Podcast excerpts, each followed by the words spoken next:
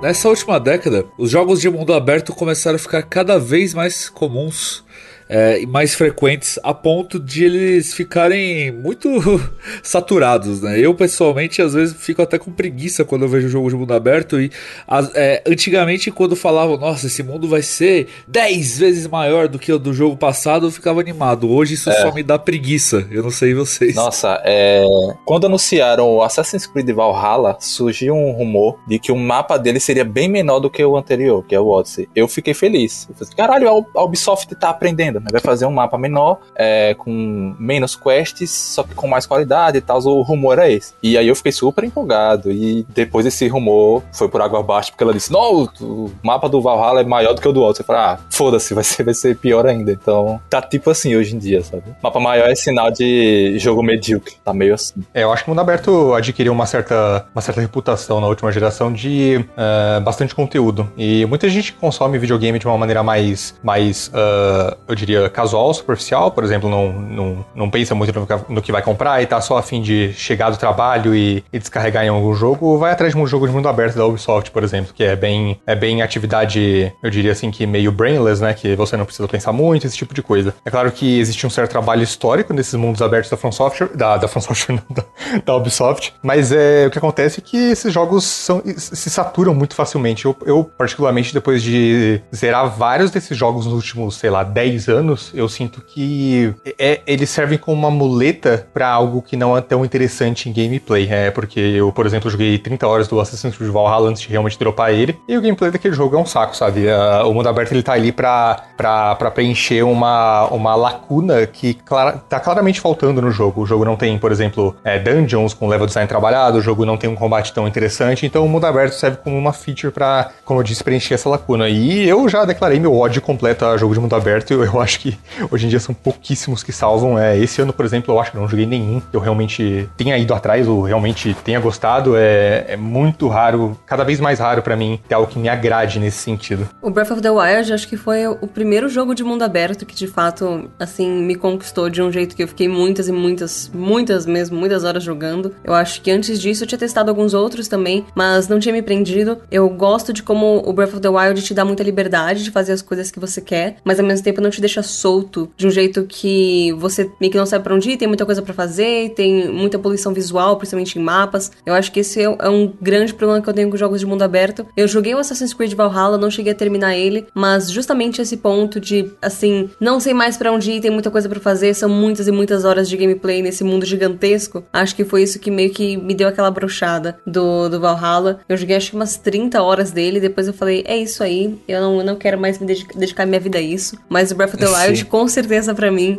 é o meu destaque, o que eu penso quando eu, quando eu sou questionada a respeito de referência em mundo aberto. Esse ponto que a Isa tocou é muito importante para mim também, que por exemplo, eu tô jogando Forza Horizon 5 agora, e ele, cara, você faz uma corrida e pá, pá, pá, new, new, new, new, cinco bagulho novo no mapa. Aí eu falo, para de poupar coisa nova, deixa eu terminar as coisas que eu já liberei, por favor, caralho, que eu abro o mapa agora tem 700 ações para fazer, eu não aguento mais. E aí no, no Breath of the Wild, quando você tá andando, ele não fica marcando coisa no mapa, ele vai mais fluindo. Eu não gosto de, de, de um monte de coisa marcando no meu mapa, porque isso fala. Eu, eu não consigo prosseguir enquanto eu não limpar o mapa inteiro. Eu tenho esse problema. Cyberpunk fez isso comigo, por exemplo. Eu trancava também porque não parava de aparecer coisa. E Breath of the Wild ele faz isso muito bem. Não só Breath of the Wild, como praticamente todo Zelda, né? Sim, eu, eu ia citar justamente o Cyberpunk e o The Witcher. Tipo, isso não acontece só em empresas como a Ubisoft, assim, né? Empresas que mais conceituadas como a. Bom, pelo menos antes de Cyberpunk. Ex-conceituadas, né? né? Antes de Cyberpunk, né? Luto pelo conceito. Exato. A CD Red em The Witcher, nossa, o mapa é, é um carnaval de Verdade, coisa. isso é uma coisa que me incomodou muito. É, a diferença para mim, por exemplo, no The Witcher 3 é que as atividades têm um mínimo de profundidade, não esse tipo de atividade Fat Quest de, de sei lá, destruir um ninho de monstro que você chega, deposita uma bomba no ninho do monstro e, e acaba com aquilo, mas eu digo, o mundo aberto ele tem uma profundidade na construção dele e na narrativa dele. É cada lugar meio que tá contando uma história e quando você vai fazer as quests de lugares específicos, essas quests não são superficiais, sabe? O, o The Witcher 3 ele meio que é anti antítese, por exemplo, de, sei lá, The Elder Scrolls Skyrim, sabe? Sim, sim. É, é grande como o oceano e profundo como uma poça. E o The Witcher 3, por exemplo, é o contrário disso. Ele se aprofunda nessas coisas. Eu acho que é isso que falta, por exemplo, nesses jogos da Ubisoft, em que, por exemplo, eu acho que, tirando o Valhalla, o último que eu joguei foi o Far Cry 5, e as coisas daquele jogo são tão bobas e toscas e, e, e, e repetitivas que, nossa, é, é, é, sufocante o quanto de coisa tem pra fazer naquele jogo. E eu, particularmente, a, a minha, a minha mentalidade quando eu jogo, quando eu jogo esse tipo de jogo é completionista. Eu dificilmente quero deixar passar alguma coisa. Ah, eu e quando também. alguém fala pra mim, é, vá, faz sua missão principal e já que você não tá gostando dessas coisas opcionais, é, ignora elas. Eu não consigo, não consigo. Não, não vai rolar pra mim, sabe? Eu também não consigo. Eu cara. consigo. É, Valhalla. Cara, eu consigo muito. Eu acho que assim, antes de eu jogar o Breath of the Wild, eu tinha o costume de realmente só seguir na história linear do jogo. Eu tinha, assim, um ódio por side quest, no sentido de que, meu, se, se isso aqui não vai me agregar na história, vai me dar no máximo um itemzinho ali, outra coisa, não tem por que eu dedicar tanto tempo da minha vida nisso. Eu posso simplesmente só jogar a história linear e é isso. Porque eu tenho a mania de que, dependendo do jogo, eu quero terminar ele o mais rápido possível ali e acabou esse ciclo da minha vida. Eu não gosto de ficar jogando por o mesmo jogo por muitos e muitos e muitas horas, assim. Mas com o Breath, eu quis continuar o máximo possível. Tanto que eu fiz o máximo de coisa que dava pra fazer de DLC. Tudo que dava pra fazer eu fiz. Mesmo que não tivesse alguma ligação direta com a história, com a história linear. Não sei qual, qual que é a questão de vocês com isso. Mas eu consigo muito bem, assim, pular side quests de outros jogos. Tranquilamente. Cara, pra eu pular uma side quest, tem que ser muito, mas muito ruim, assim. Tem que ser. irri- Tem que ser frustrante pra fazer, sabe? Eu joguei esse ano o Nier Replicant pela primeira vez e você não tem noção. É tipo as piores sidequests que eu já vi num jogo na minha vida. E eu fiz todas. Ah, Yakuza 3. Yakuza 3 É. Yakuza 3 também. Ah, mas olha só, o Yakuza 3 e o 4 e o 5 eu não fiz sidequests. Eu consegui falar, não, foda-se isso, eu vou direto pra história principal. Olha aí. Eu não faço sidequest mais de Yakuza. Eu fiz do Like a Dragon e do Zero e eu falei, foda-se, não quero mais isso pra minha vida. É, então- só a história mesmo. Mas aí você citou, é, por exemplo, jogos que não agregam muito com, com o conteúdo opcional, por exemplo, pra história principal. E citando novamente The Witcher 3, o The Witcher 3 é um jogo que é, ele pra mim é uma outra experiência completamente diferente sem as sidequests dele. Eu acho que, eu diria que, sei lá, 50% da narrativa, do potencial narrativo daquele jogo tá em sidequests. E eu vou até, até mais longe, por exemplo, God of War 2018. As sidequests daquele jogo, eles, elas sustentam tanto o tema principal do Sim, jogo sim. Total. é, velho. e o que o jogo quer passar, que eu acho muito difícil também passar sem elas. Então, Você não zera o God of War enquanto você não matou as Valkyrias. é, não, e não só isso, eu, eu até diria em sidequests bobas, sei lá, do, da, daquele espírito que é, que é um espírito que foi morto pelo filho e ele tá é, querendo se vingar Ah, é do mó filho. legal. É, então, esse, esse, essa sidequest adiciona demais porque o jogo tá querendo falar, sabe? É, inclusive tem momentos engraçados ali com o Kratos nessa sidequest, mas é, eu acho que jogos deveriam ir mais atrás disso, sabe? Ah, não simplesmente fazer uma quest que é profunda por si só, na- no seu próprio mundinho ali, mas que adicionam ao mundo e constroem um mundo melhor. Então, eu acho que isso meio que, ó, talvez um segredo pra fazer sidequest em mundo aberto hoje em dia. É,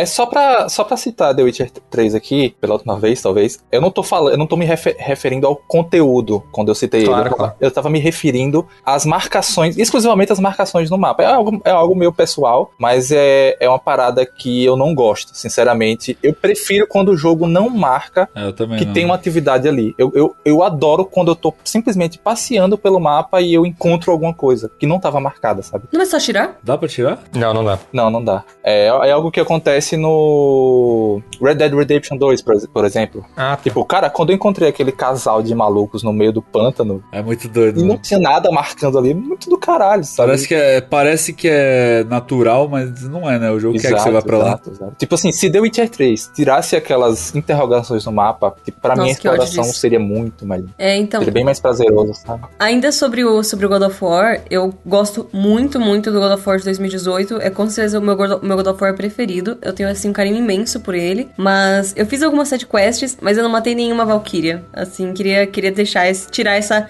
esse ponto da minha carteirinha gamer, porque, assim, cara, é, Então, é muito difícil, sabe? Assim, eu não peguei nem a Valkyria são, mais é. difícil. Elas são difíceis pra cacete. A Valkyria que eu fui fazer era uma Valkyria de. ah, Eu não lembro qual que era o reino. Os O quentinho, é o quentinho lá. É a mais difícil. Ah, aí, Eu é- acho- aí tá explicado, caralho. Tirando a rainha. Tirando ela a é mais última, ela é a mais difícil, é que eu fiquei mais, é, mais tempo A trancado. mais né? difícil, ela foi minha primeira. É, Caralho. ela é muito treta essa daí. É, então, aí eu, eu vi aquele bicho ali, eu tentei algumas, muitas vezes, eu fiquei acho que mais de uma hora tentando, eu falei, cara, não é pra mim, eu sou burra. E desisti. Não, essa daí eu fiquei umas três horas travado nela. Tava parecendo o chefe de Souls. Nossa, Muito foda. treta, tá, Sim, sim, tá sim. doido. Mas enfim, meu nome é Donato e eu amo a chuva na vida real de forma proporcional ao quanto eu a odeio em Breath of the Wild. Eu sou o Snake e Hyrule de Breath of the Wild é o apocalipse mais paradisíaco da história. Ah, é, é. Eu sou o Felipe e Zelda me fez odiar cavalos. Nossa, aí é foda. Eu sou Isadora Basile e eu não sei cozinhar na vida real, mas no Breath of the Wild eu sou uma chefe francesa. Olha aí. E esse é o 49 episódio do Trilogy Podcast.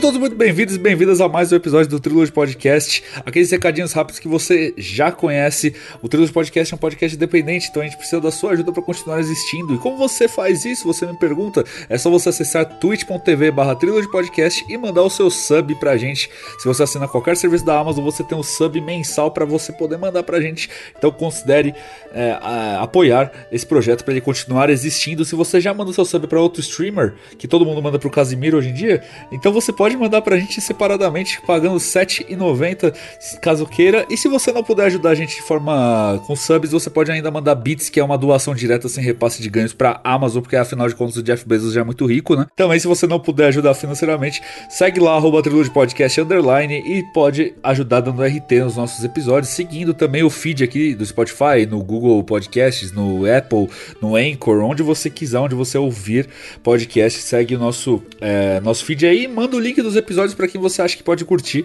né? Pra, pra sua namorada, pro seu namorado, pra sua, sua mãe, seu pai, seu cachorro, sei lá, cara.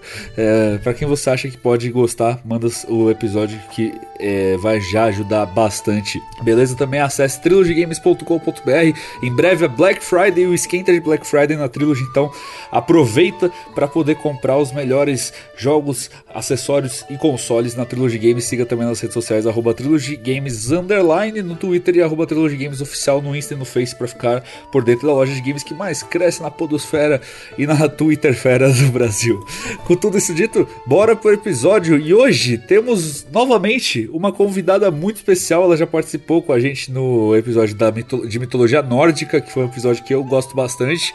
E o pessoal curtiu também, né? A gente falou de vários jogos que se baseiam na mitologia nórdica, inclusive de God of War. Então, se você quiser ouvir a gente falando mais de God of War, a gente falou lá naquele episódio. E seja muito bem-vinda novamente, Isa.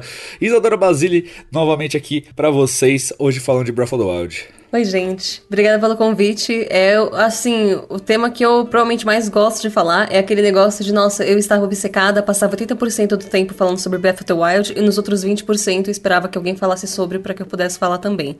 eu sou obcecada, eu tava muito ansiosa pra gravar esse podcast, a gente tava marcando já faz um tempo. Então, desde ali, acho que junho, julho, anos. é, então, faz, uma época, sabe? Faz um- umas eras que eu, tô, que eu tô ansiosa por isso. A Zeldinha tá. a Zel- é, nossa, quase, quase deu uma bugada aqui. Mas é, a Zeldinha tá, tá, tá presa ali com, com o Ganon e a gente tá aqui tentando marcar esse, esse episódio. E finalmente rolou, então tô muito feliz. Porque, como eu já disse 500 vezes nas últimas, sei lá, nos últimos 30 segundos, eu sou obcecada. Muito obcecada. É o seu jogo favorito, Isa? Só por, por curiosidade. É. Ah, legal. E dessa vez, eh, a gente falou, a gente brincou de mitologia nórdica que a Isa é muito famosa, né? Então fica difícil achar uma, um espaço na agenda dela pra poder participar do podcast, mas dessa vez a culpa não foi dela. Olha só, um milagre. Dessa vez a gente ficou. o Snake queria muito participar, né? Então ele pegou o Switch emprestado com o Carlos e aí ele jogou. O Snake é o que zerou mais recentemente, o Breath of the Wild. Então, é, tudo que a gente esquecer ele vai lembrar, porque a memória dele, né? É a memória de um elefante, afinal de Sim, contas. com ele- certeza eu vou lembrar das 120 shrines merdas do jogo. Agora Um todas áudio elas. gratuito Cara, eu, começando. eu e o Snake vamos brigar desse episódio, velho. Não, eu, eu, vou, eu vou fazer um disclaimer assim que a gente for começar a falar do jogo especificamente. E o Isa, é, o- que, que você faz aí, onde as, as pessoas podem te encontrar se depois que elas terminarem de ouvir esse episódio, as pessoas pensarem, pô, quero mais Isadora Basile na minha vida. Onde elas vão pra encontrar mais Isadora Basile na vida delas? Que fofo. Bom, todos, todos os meus arrobas em redes sociais são arroba Isadora Basile. E se você quiser conferir mais o meu trabalho com games, eu sou apresentadora do The Anime, que é o veículo de games, esportes e tecnologia do Omelete. Então, caso você queira conferir mais o meu trabalho, eu tô direto fazendo IGTVs, videozinhos lá pelo canal do YouTube também. Eu tô sempre participando do Ping, que é o nosso podcast de notícias de games, esportes e tecnologia também. TikToker. Eu sou TikToker. A gente faz o podcast de segunda a sexta, ao vivo na Twitch também, a partir do meio-dia. O podcast é em twitch.tv barra... Você já me fala a Twitch aqui. twitch.tv barra Ping Brasil. Quase que eu divulgo a minha Twitch ao invés da Twitch. Pode divulgar também, pô. é, eu não tô fazendo live agora, então não vou dar essa propaganda enganosa. Mas, de qualquer forma, essa- essas são as principais formas que vocês podem acompanhar meu trabalho. E agradeço quem for dar um biscoitinho lá. E quem viu aquele vídeo viral, né, do, do PH Nossa, eu amo esse xingando vídeo. todo mundo, esse vídeo é muito bom. A pessoa que termina falando, é isso, linda, concordo, é ela, né? Sou eu. É isso aí, concorda, linda? Exatamente. Mas, mas é isso, a, a Isa ela direto fala, "Ah, me chame pra podcast pra falar de Breath of the Wild. E aí eu chamei ela e hoje estamos aqui pra falar de Breath of the Wild. Sim, eu queria aqui jogar, jogar um negócio no ar, só, só um leve shade, um, um leve, uma leve ofensa a podcasters ao redor do universo. O podcast de vocês, acho que foi, foi uma, uma das primeiras vezes, se não, acho que uma das únicas vezes mesmo que me chamaram pra falar de um assunto que não seja, ai, como é ser mulher nos games.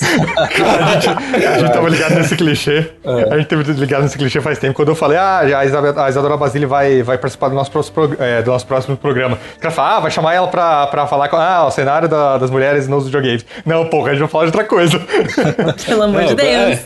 é. Cara, isso é, uma, isso é uma coisa que eu, você pode até falar melhor que eu se você quiser tomar uns dois minutinhos pra falar sobre isso, mas eu imagino que deva ser um saco, né? Tipo, uma pessoa que ela tá no mundo, tipo o Load. O Load é o cara que ele é negro e tá no mundo dos games também. Toda hora deve chamar ele pra falar, ah, como que é ser negro nesse ambiente? Tipo, cara, se você realmente conhece a- os problemas que essas, que, que essas classes passam na- nas situações reais, você sabe que isso vai se replicar também nesse cenário. Então tem as mesmas dificuldades. E ficar falando só sobre isso, né? É, tipo, é uma coisa importante, né, Isa? Você pode até falar melhor, mas se ficar chamando a pessoa pra só falar disso é um saco também, né? Porque a pessoa tem outras opiniões e ela quer falar de outras coisas. Exato, tipo, eu não vou me estender muito no assunto, mas tem uma música do Emicida que diz exatamente isso, que se isso é sobrevivência, tirar tudo de bom que eu vivi é me, resu é me resumir a sobrevivência e... Não é bem assim, é um negócio contrário, acho que eu errei alguma coisa, mas é, é bem, é bem essa questão. Tipo, eu tenho coisas boas pra adicionar também, acho que todo mundo tem alguma coisa boa pra comentar, todo mundo entende sobre alguma coisa que gosta de falar sobre, e é, fica, fica um negócio meio exaustivo mesmo. E é, é muito bom quando a gente fala sobre outras coisas, não fica esse foco. Então, obrigada de novo pelo convite, ainda mais pra falar de uma coisa que eu gosto tanto. Então, fica aqui meu eterno agradecimento. Que estamos juntos. Espero que também né, tenham próximas vezes aí pra falar de outros assuntos. A gente, inclusive, já te chamou pra um episódio de música, né? Que foi lá no primeiro, mas esse acabou não rolando. Quem sabe um É, dia a verdade. gente faça de novo. É, mas, gente, só pra agora, então, entrando no assunto de vez, pra já deixar avisado pra você que é ouvinte do trio de podcast, ou se você gostar desse episódio e virar nosso ouvinte, é só pra é, deixar avisado que nós separaremos em dois episódios do Breath of the Wild. Breath of the Wild é tão extenso que a gente vai separar esse episódio aqui e depois vai ter outro mais pra frente, a gente não sabe quando vai fazer, é, pra falar sobre nossas expectativas pra Breath of the Wild 2, que vai lançar, né, se tudo der certo, no ano que vem.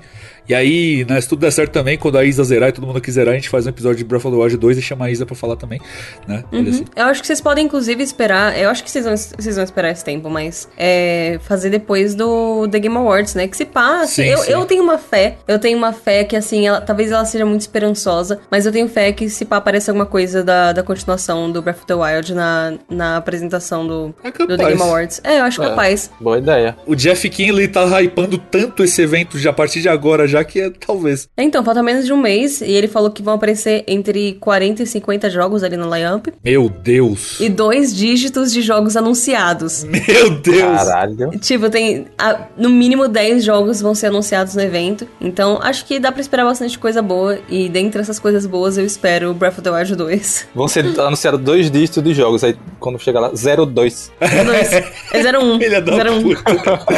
É, não, de- porque assim como falavam né, que o Jason Schreier é o único jornalista que trabalha no, nos games, porque tudo é ele que fala, né? É, a, o Jeff Kinley é o único homem que trabalha no, no, cenário de marketing de videogame, porque tudo é ele que não se agora. Sim, pois é. Carrega, carrega a indústria de games nas costas, né? Coitado. Tá com escoliose, coitado.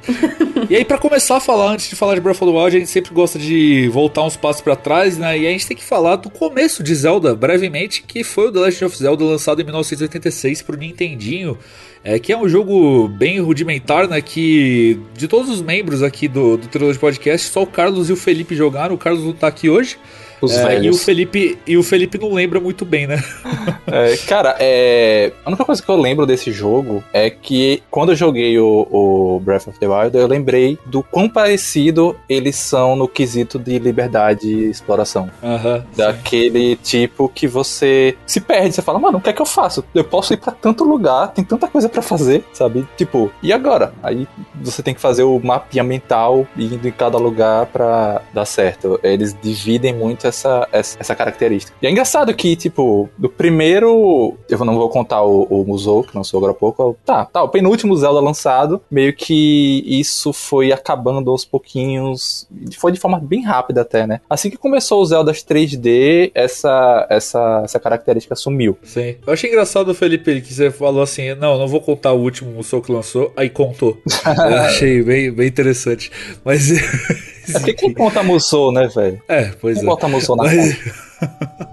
Ô Zelda, você já. Ah, Zelda. Mano, eu chamei a Isa de Zelda, meu Deus do céu. Eu achei fofo. Ela vai se sentir lisonjeada. Eu achei fofo, eu achei fofo. Nossa, eu, eu achei muito fofo. Uma vez um moço um moço, meu namorado, uma vez ele me chamou de. Um moço, meu namorado. Enca... Quando ela falou moço, o cara que eu encontrei na rua. É, eu achei, eu achei que vocês também. É, então. Ele me chamou de encarnação na terra da deusa Hylia. Aí eu fiquei, caralho. Olha só. Caralho, é, que elogio. Caramba, exato. Eu fiquei, caramba. E foi, e foi aí que eu fui conquistada, né? Aí passou uns, passou uns minutinhos e ele falou, é, eu acho que eu te chamei de Zelda. Eu falei, ah, que fofinho. Ah, e é isso. Achei fofo, achei eu, fofo. Eu espero que, que minha esposa não escute isso, porque ela vai ficar, porra, porque você não faz, não fala isso pra mim. Você não fala elogios Gatilho, assim, gatilho. É, gatilho. Estabeleci uma meta de relacionamento impossível agora, sabe? Exatamente. Mas, Isadora Zelda Basile, você chegou a jogar esse Musou que saiu aí, o recente, o Harley Warriors? Eu joguei, eu joguei algumas horas dele, mas eu achei muito bagunçado. É, Musou, né? Musou. é, é, muito bagunça, sei É muito bagunça, sabe? E, tipo, eu gosto, eu, eu gosto da bagunça, eu acho ele bem satisfatório, a questão de combate dele. Eu gosto bastante, mas ao mesmo tempo ele não me prende, porque eu acho que, para mim, eu fui jogar ele na intenção de caramba, eu vou estar tá ali no mundinho meio Breath of the Wild vibes, mas não é uhum. Breath of the Wild. É, então, é, então, tipo, não é, né? Mas é, é, é, legal, é legal. Não é um negócio horrível, é legal. Mas, enfim, eu, eu joguei um pouquinho do Skyward Sword também, que o HD que eles lançaram em julho, mas eu joguei pouco porque na época, eu lembro que eu comprei o jogo na pré-venda ainda e eu, nossa, fico muito triste comigo por isso, porque eu comprei o jogo na pré-venda e eu mal joguei ele porque na época que ele lançou, eu tava muito, mas muito focada no xadrez. Aí eu meio que, aí eu meio que não não tive tempo e ainda não arranjei esse tempo até hoje, porque eu desfoquei do xadrez por causa de falta de tempo e não tenho tempo agora para jogar o jogo que eu pré-encomendei. É complicado, é complicado. Socorro. Mas Disney, que você não chegou a jogar o Zelda de 86, mas você tem alguma coisa a dizer sobre ele? Uh, não, porque eu não joguei, mas eu joguei outros Zeldas. Eu sou assim. eu joguei outros Zeldas. Eu muito com isso aí. o Breath of the Wild foi o meu terceiro Zelda. Eu joguei antes o A Link to the Past, que é um dos meus jogos favoritos, e o Wind Waker. E depois eu joguei o Link's Awakening também, é, junto no Switch, né? Aproveitei e joguei o Link's Awakening. E eu acho que a franquia Zelda é, tem o potencial para virar uma das minhas favoritas quando eu jogar a maior parte deles. Uh, o que eu mais tenho interesse para jogar é o Majora's Mask, uh, mas ainda preciso jogar mais da franquia para realmente ter uma opinião é, geral sobre ela. Mas eu posso dizer que uh, os quatro que eu joguei, os quatro Zeldas que eu joguei, foram com certeza alguns dos melhores que eu joguei na vida. Alguns dos melhores jogos que eu joguei na vida. É uma série foda. Com certeza. E esse jogo de 86, ele criou uma fórmula que não foi seguida apenas pelo Zelda 2, né? Que é um jogo bem diferentão. Mas a partir daí, todos os outros Zeldas lançados depois dele foram tendo o mesmo esqueleto e colocando na é, mais é, principalmente a parte do Link to the Past, que ele deu uma roupagem e mais certeza assim nessa fórmula, ela foi começando a ser seguida, por isso que o Carlos e é, muita gente fala que o Ocarina of Time ele é o Link to the Past 3D, né? Um pra um praticamente. Ele é exatamente assim, ele é o mesmo game design e, e é basicamente uma transição de, de 2D para 3D feita de uma maneira acertada, mas que é basicamente,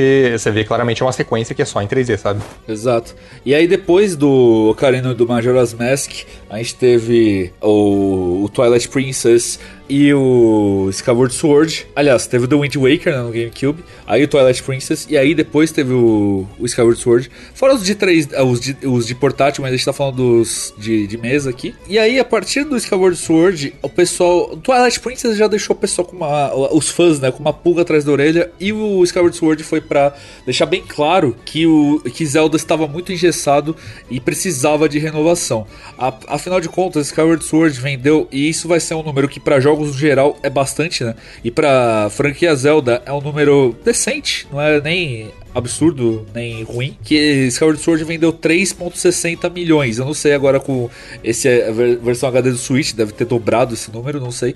Mas isso para um jogo que lançou pro Wii da franquia, de uma das franquias mais famosas da Nintendo, da segunda franquia mais famosa da Nintendo, só perde para Pokémon e para Mario, vai a terceira. Perde para Pokémon para Mario, mas enfim. É, talvez ganhe de Mario, não sei, em número de venda. Mas enfim, é, apenas 3.60 milhões no console que vendeu mais de 100 milhões foi uma coisa que deixou assim a Nintendo meio com. É, a gente tem que mudar alguma coisa aqui. E Skyward Sword é de 2011. E, a, e seis anos depois lançou Breath of the Wild, que era para ter lançado em 2016 como exclusivo de Wii U, mas pela demora e dificuldade na criação da física do jogo, ele acabou atrasando e foi lançando, lançado justamente no Switch, Ainda no dia bem. 3 de março de 2017, né? E ele lançou cross-gen, né? aquele esquema de lançar para dois consoles ao mesmo tempo, que isso acontece em vários exclusivos, né? Day One. É, o Switch ele lançou tanto pro Wii U quanto pro Switch no, no, mesmo, no mesmo dia. É, o primeiro jogo do, do Switch e o último do Wii U é, no dia 3 de março de 2017. E, e, ele é disparado o Zelda mais vendido de todos os tempos, seis vezes mais que o segundo mais vendido, que é o Twilight, é, que é o Ocarina of Time. Já conta com 24 milhões de unidades vendidas. Isso conta muito, né? Porque não só ele é um jogo que vendeu muito bem, ganhou o jogo do ano, como ele tá numa plataforma que vende muito bem. É, e, e, ele foi o título de lançamento dessa plataforma. Então, quando o Switch lançou, você só tinha basicamente Breath of the Wild para jogar de jogo grande e as pessoas chafurdavam ali. E até hoje, se você compra um Switch, por exemplo, da Trilogy Games, você quase sempre vai atrás de jogar o Breath of the Wild, que você também pode comprar na Trilogy Games, pra, pra você para ser o seu primeiro jogo, né? Se não é o Breath of the Wild, as pessoas vão atrás do Mario Odyssey, mas quase sempre é o Breath of the Wild. As pessoas deviam ir mais atrás de Bayonetta 2. É Essa verdade, é a parada. Também é Parem de ir atrás de Mario Odyssey, pelo amor de Deus. Pelo amor de Deus, cara. Mario Odyssey é medíocre no máximo, cara. Pelo amor de Deus. E antes de começar a falar de Breath of the Wild em si, né? e perguntar para vocês é, o que, que, vocês acham dele. Eu queria saber qual a experiência de vocês com Zelda. Né? O Snake já falou um pouquinho sobre, mas eu queria saber do Felipe e da Isa o que, que vocês já jogaram de Zelda. Se Breath of the Wild foi o primeiro de vocês, se é o único que vocês jogaram. Qual é a experiência de, vo de vocês com Zelda? Cara, eu joguei alguns Zeldas 2D, eu joguei quase todos os 3D e sinceramente não tem nenhum que eu desgosto. Uns que são mais fracos que, que outros, mas eu gostei de todos os Zeldas que eu joguei até hoje. Não, tá, vou... de novo tirando o Musou, né? Que eu joguei a demo e falei, cara. Não conta. É... Não, a gente tá falando. Não é nem só de sacanagem com o Musou, a gente tá falando de títulos principais mesmo, né? Uhum. Majora's Mask, Ocarina, Link, sim, Link's Awakening, enfim.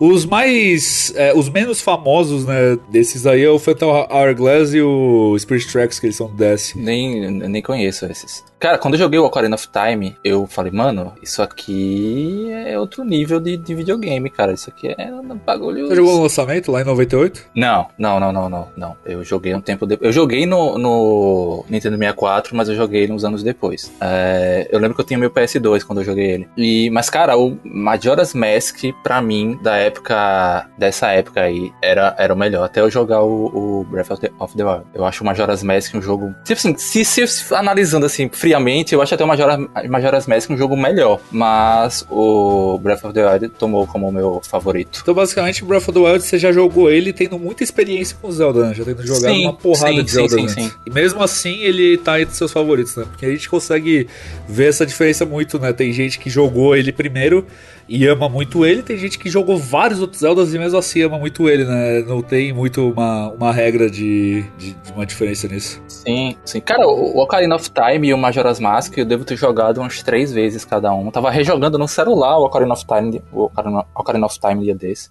Eu joguei bastante esses dois. E você, Isa, qual a sua experiência com Zelda? O Breath of the Wild foi o primeiro Zelda que eu joguei na vida, então eu sou, sou mais iniciantezinha. Eu lembro que eu joguei o, o, o Breath, assim, por, por acho que umas, é, umas duas, três horas talvez, no Nintendo Switch do meu ex-namorado. Aí depois de dois dias eu comprei o Nintendo Switch pra mim. então, foi o jogo. Gostou um pouquinho, né? É, curti.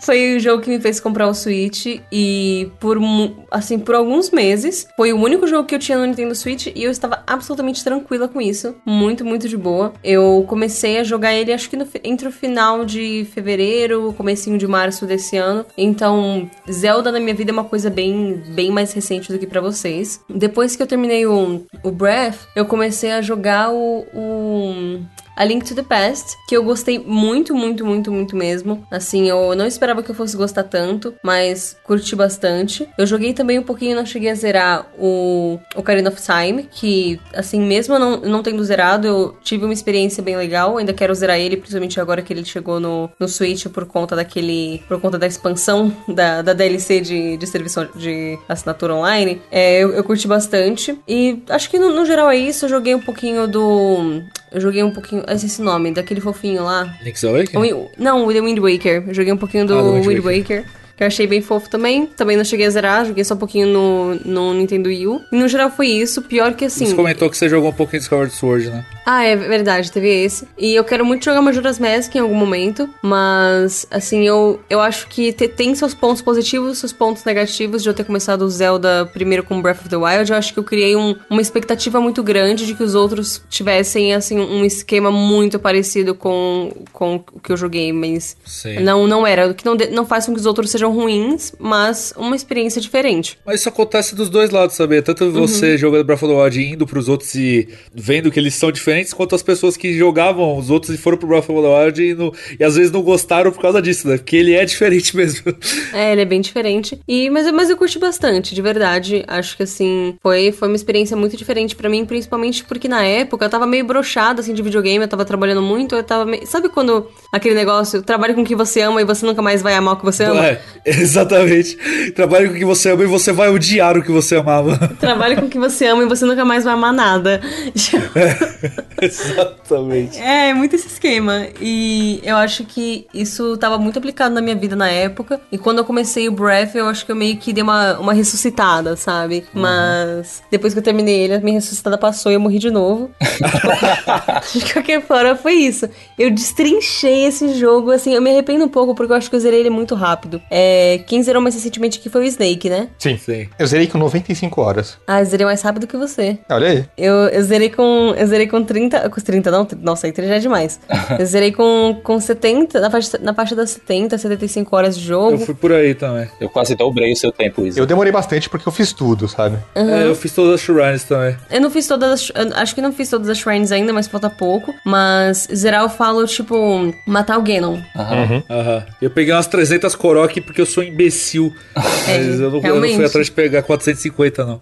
Cara, Korok, Korok é um negócio, um negócio complicado. E quando você, quando você pega todas, você ganha um prêmiozinho. Um cocôzinho. Um cocôzinho pra, pra mostrar o que significa o seu esforço. Mas eu, mas eu curti bastante. Eu demorei essas 70 horas quando eu terminei de matar todas as Divine Beasts. Aí depois que eu matei as todas as Divine Beasts, eu fui pro. Eu dei uma upadinha lá, fui buscar umas, uns equipamentos e pá. Aí depois eu fui pro. Aí depois eu fui pro Ganon. E queria, queria ter enrolado um pouquinho mais. Eu queria, queria ter jogado um pouquinho mais, mas ainda assim consegui aproveitar bastante. Depois que eu zerei também, não parei de jogar, eu continuei jogando por muito, muito, muito tempo. Fiz o máximo de shrines possíveis, fiz todas as, as missões da DLC. Andou de motinha? Nossa, andei de motinha. Senhor, seu pedido está a caminho. Nossa. Kojima copiou fazer Death Stranding. Sim, sim, cuspiu fácil, falei tô leve. Eu, assim, eu, eu amo tanto aquela moto. Sério, tem poucas coisas nessa vida que eu amo tanto. Às vezes, quando eu tô sem sono, eu pego meu Switch e ando de moto. Simplesmente ando de moto. E eu durmo em 10 segundos depois. Assim, só pra, só pra dar uma relaxada. E também, é, pra mim, é andar moto, andar de moto e andar com. e surfar de escudinho. Nossa, Sur, muito bom. Surfar de escudinho é a felicidade. Inclusive, fica aqui a dica se vocês quiserem surfar de escudinho. O melhor lugar, para mim, pelo menos, é a região de Akala, ali perto do laboratório. Você desce aquele morro lá. Nossa, é um tesão. Muito bom.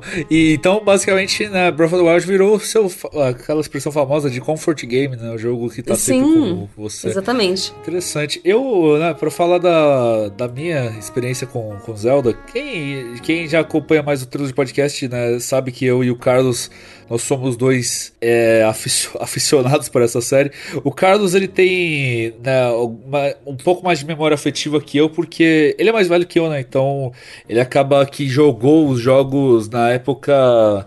É, e ele tem mais memória disso. Eu joguei o Ocarina of Time quando eu era muito pequeno ainda, né? O, o A Link to the Past, então, porra, eu tava babando no controle do, do Super Nintendo. Mas eu, eu tenho uma tatuagem de Zelda na perna, então isso é minha carteirada quando vierem falar que eu não sei falar que eu não sei Zelda. Eu tenho uma tatuagem de Zelda na perna, então, né, minha carteirada aqui. E eu, eu joguei bastante, né, praticamente todos os jogos da franquia. Eu preciso rejogar alguns que, como eu falei, eu era muito novo, então eu não lembro direito. Majora's Mask eu não lembro de quase nada.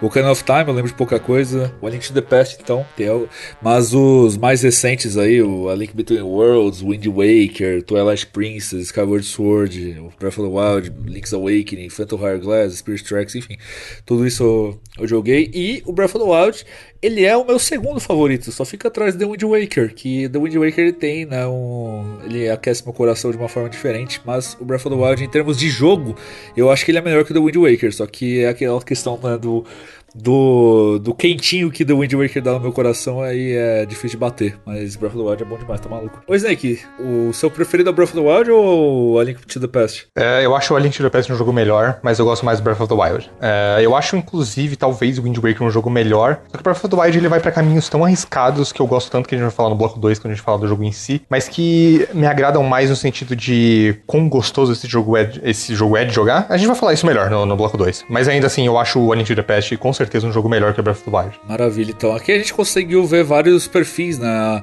A Isa foi o primeiro que ela jogou e é o preferido dela. Eu joguei uma caralhada, né? E o Breath of the Wild é o meu segundo preferido. O Felipe também jogou uma caralhada e é o preferido dele. E o, e o Snake também, né? Jogou quatro e ele prefere a Link to the Past, mas o Breath of the Wild, em termos gerais, é o preferido dele. Na verdade, eu, é isso. É, eu acho o A Link to the Past melhor, mas eu prefiro o Breath of the Wild. Sim. Então aqui a gente tem, né? Vocês viram que tem vários perfis aí de, né, de jogos de Zelda e todo mundo ama muito Breath of the Wild. Então ele é realmente o jogo que é o famoso agrada gregos e troianos, né? Mas uma coisa que eu queria falar antes da gente ir pro segundo bloco, tem um reviewer que o Carlos e o Snake eles gostam mais dele do que, de, do que eu, só que eu gosto bastante dele também, que é o Joseph Anderson. Ele tem um vídeo de duas horas falando de Breath of the Wild, uma review de Breath of the Wild, que o título do vídeo é Breath of the Wild não é Zelda o suficiente. É. Que é o problema que fãs da série, no, no geral, mais nostálgicos têm, né? Que não é. Eles Mas acham que não é Zelda o suficiente. É, sim. Eu, eu, eu entendo essa crítica crítica, eu não concordo com ela, mas eu vi, assisti o vídeo dele e, tipo, teve pontos interessantes que ele fala lá, mas eu não consigo, né, esse negócio de não é Zelda o suficiente para mim, ele tem bastante do DNA de Zelda, mas enfim, a gente vai falar mais disso no, no bloco 2, então, transição.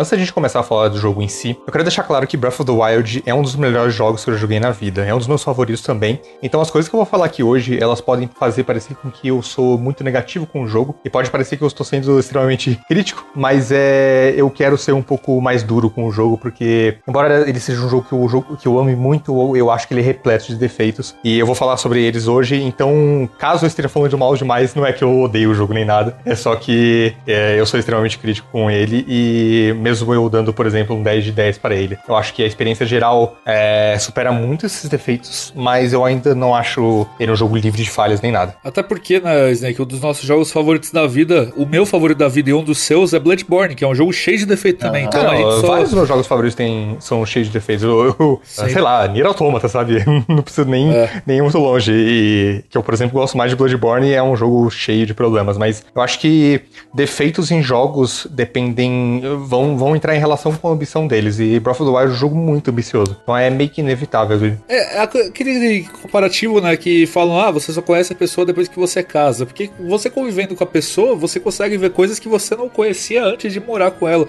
E, o, e você praticar o jogo, né, você também precisa ter vivido com o jogo um tempo. Então, geralmente, se você consegue traçar críticas ao jogo, não é necessariamente que você odeia ele. Na verdade, geralmente é o contrário. Se você consegue achar essa, esses tipos de defeitos que a maioria das pessoas às vezes não enxergam, é porque você teve mais tempo com o jogo, né? E aí começaram a aparecer. Mas, ah, Breath of the Wild, sem dúvida nenhuma, o, a soma do, das suas partes é muito maior do que os seus defeitos. Sim, mas você sabe que, que- o que, que eu acho perfeito em Breath of the Wild? É. O Great Plateau, que é a área inicial Great do jogo, Plateau. o tutorial. É, ô, ô, Snake, só pra terminar esse negócio de perfeito, né? De jogo perfeito mesmo só tem Tetris, né? Não tem jeito. E Sim, ele Tetris e- e Portal. Sei lá, Superman 64. É, Não, Super Mario 64 tem defeito, porra. A câmera Superman, merda. eu falei Superman Ah, 64. Superman, ah, tá. Mas eu acho que jogo perfeito mesmo, que não tem muito o que falar, é só Tetris e Portal, né? Mas tem muito mais valor em, você arriscar e conseguir acertar essas coisas. Por isso que a gente acaba não dando tanto, né, tanto, tanto valor nos defeitos do que nos acertos desse tipo de jogo. Mas enfim. É, falando do Great Plateau, né, Snake, que é uma das melhores áreas iniciais de todos os tempos. É, o Great Plateau, a parte mais incrível dele é que ele é, é um mini Breath of the Wild dentro de Breath of the Wild. Ele meio Sim. que vai explicar completamente como o jogo vai funcionar. Ele tem é, uma torre para você escalar logo, que, logo no começo, ele tem ah, acampamentos inimigos que incentivam a sua cri- a criatividade na aproximação do combate. Ah, ele tem quatro shrines para você experimentar com as runas que você vai usar pro, pro resto do jogo. Ele tem montanha nevada que você vai experienciar o sistema de clima pela primeira vez. Ele tem já é, ensinando você a, a cozinhar. Talvez você aprenda isso, porque eu fui, eu fui aprender, a cozinhar apenas algumas horas depois. É, eu também. É, ele tem é, sistema de equipamentos já pra você ver como é que vai funcionar a durabilidade das armas. E é, como eu disse, né? Ele é um mini Breath of the Wild dentro do próprio jogo e eu acho essa área brilhante na maneira como ela ensina a fazer as coisas, como ela deixa claro pra você como o jogo vai funcionar. Aquela, aquela primeira, primeira cena do onde aparece o título do jogo, né? Em que o Link sai correndo pra fora é do, do Templo da Ressurreição e você vê o mapa inteiro. Nossa, eu sou obcecada por essa cena. Obcecada. ela é Lindo perfeita. demais. Perfeita. Desde a, desde a da, da câmera, a posição da câmera, a trilha sonora é, é perfeita. Vocês terem ideia como as pessoas elas amam essa, essa intro, eu fui rejogar o jogo e aí eu postei, tipo, dois anos depois dessa intro no Twitter, teve, tipo, mil likes, do nada, velho. Eu só postei, tipo, a cena que todo mundo já conhece. Tanto que as pessoas, elas vêm elas não conseguem não dar like toda vez que aparece na timeline, tá ligado? Sim. Então, incrível que é essa cena. E eu acho que essa cena faz um trabalho bom de mostrar pra você o- a, a imensidão do mapa e, e já deixar você engajado ah, em continuar o jogo, porque você provavelmente vai ter curiosidade pra visitar aqueles lugares. Mas eu acho que o jogo faz um trabalho melhor ainda de mostrar isso quando você sobe na primeira torre do jogo, que é obrigatório, né? Antes de você começar a entrar nas quatro shrines, sobe na primeira torre e aí tem uma cutscene mostrando todas as torres em, por volta de Hyrule emergindo do chão. A câmera vai mostrando, né, com a música e tal, e mostrando todas as áreas do jogo onde tem torres. E eu acho que isso é um, é um chamativo pra te deixar preso já de cara. É, de falar, não, eu quero ir ali, não, eu quero ir ali, eu quero ir ali, eu quero ir ali, sabe? É, eu acho que, como é, como a gente tá falando, o Great Plateau é uma área de tutorial incrível, incrível. É, é absurdo, velho. É, é, eu, é, o Dan falou do que postou no Twitter. Quando eu comecei a jogar pela, pela primeira vez, eu postei uma foto logo no comecinho ali, uns, uns 10 minutos de jogo. E eu postei com a legenda. Eu sinto que eu posso fazer o que eu quiser. E o jogo me entregou realmente isso, sabe? Logo nessa primeira parte. É absurdo. E, Ô, Isa, o que, que você sentiu nessa intro também, quando você, você passou por ela, que você disse que você gosta muito também? Eu, quando, quando passou pela intro, eu falei, nossa, muito bonito. Senti aquele negócio de um pouco de medo de eu quero muito visitar tudo isso e ao mesmo tempo eu tô com medo de mim mesma, porque vai que eu tenho preguiça, ou vai que Sim. eu procrastino e, e paro. Mas eu curti bastante. Eu lembro que eu fiquei meio, não sei o que fazer em vários momentos ali, bem no comecinho ainda. Mas logo eu me, eu me situei. E realmente essa parte de, de subir nas torres, eu acho que foi uma, foi uma parte mesmo que marcou muito é, o jogo pra mim. Era muito divertido subir nas torres e eu gosto como cada uma delas, assim, às vezes elas são simples, mas muitas delas têm desafios diferentes para que você libere aquela área do mapa. Eu gosto muito de como o jogo faz isso. Às vezes, as- as- assim, acho que pra mim muitas torres têm aquele sentimento de essa escada rolante realmente é muito alta ou é impressão minha, sabe? Eu tenho muito isso quando eu tô em algum lugar que tem uma que tem uma escada rolante, e eu não sei se aquilo ali é extremamente alto. E às vezes com essas com essas torres eu tinha muito isso. De, nossa, eu tô subindo isso aqui faz tanto tempo. Quando que acaba? Sim. E também as, to- as torres me trouxeram uma,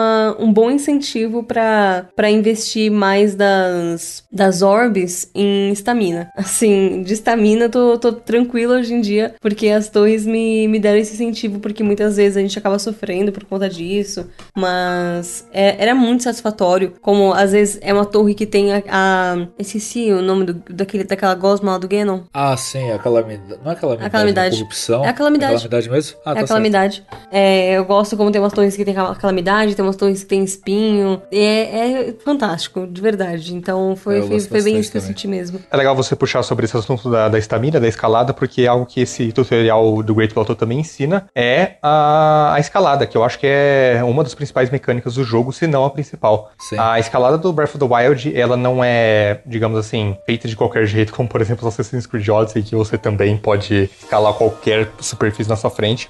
Ah, em vez de ela ser um, um obstáculo em criar um level design interessante no mundo, na verdade ela é um auxílio, porque com o tempo ah, você vai prestar atenção é, é, onde você pode subir, onde você pode descansar para a estamina não, não acabar. Ele meio que pega aquele negócio de, de em jogo de mundo aberto, quando você tem uma montanha alta e você meio que quer escalar na força bruta ao invés de seguir o caminho, e você meio que vai pulando é, em superfície que o jogo não quer que você pule, e aí você consegue e vai, vai avançando aos pouquinhos, sabe? E você vai fazer isso. Exato. E ainda soma junto com a, com a outra mecânica que é de você cozinhar, porque você tem comidas que te dão stamina. Então, às vezes, você tá no meio da escalada e você come e recupera a stamina. Então, junta uma coisa na outra. A menos que esteja chovendo, né? Aí esqueça de falar. É, e ele adiciona isso que eu tava falando da, da montanha como uma feature é, do jogo. Ele, ele pega aquilo fala, não, você pode fazer do seu jeito. E é. Adiciona, né, pra, pra ideia geral do jogo de liberdade. E escalar, é, para mim, foi a coisa mais divertida do jogo inteiro. Eu, eu nunca tirava a minha armadura de focada em escalada, que ela gastava mais, é, menos estamina enquanto você escalava, ou es- escalava mais rápido, um dos dois. Mas é, é, é muito legal como tudo isso adiciona no mundo. E esse mundo vai ser ah, construindo em volta das shrines, né? E as shrines são as quatro do Great Plateau, né? Que você vai conseguir cada uma das quatro runas do jogo. E, inclusive, em créditos onde tem que ser ditos, né? A gente sempre fala muito mal da Ubisoft nesse programa. Inclusive, não só em questão de jogos, né? A Ubisoft é uma bosta de uma empresa cheia de casos de assédio. Mas eles que criaram esse conceito, né? Das, das Ubi Towers. E, e o Breath of the Wild, ele pega esse, esse, meio que esse no, Far, conceito que... no Far Cry 3, se não me engano. Far Cry 3 começou e aí o Breath of the Wild ele pega esse, esse negócio desse conceito da Ubi Tower que é curioso, né? E muita gente fala: ah, se você odeia Ubisoft Towers nos jogos da Ubisoft, por que, que você gosta de Breath of the Wild? Porque eles têm mais criatividade nos desafios, né? Ah, sinto que muito jogo que usa Ubi Tower ele faz de um jeito meio genérico e o Breath of the Wild ele tenta ser sempre criativo, que nem a Isa falou, tem vários desafios diferentes em cada, em cada uma dessas torres. É, e elas são. Né, é exatamente o mesmo esquema que, que a Ubisoft tem no, no Assassin's Creed. Tipo, que você libera e vai liberando o mapa.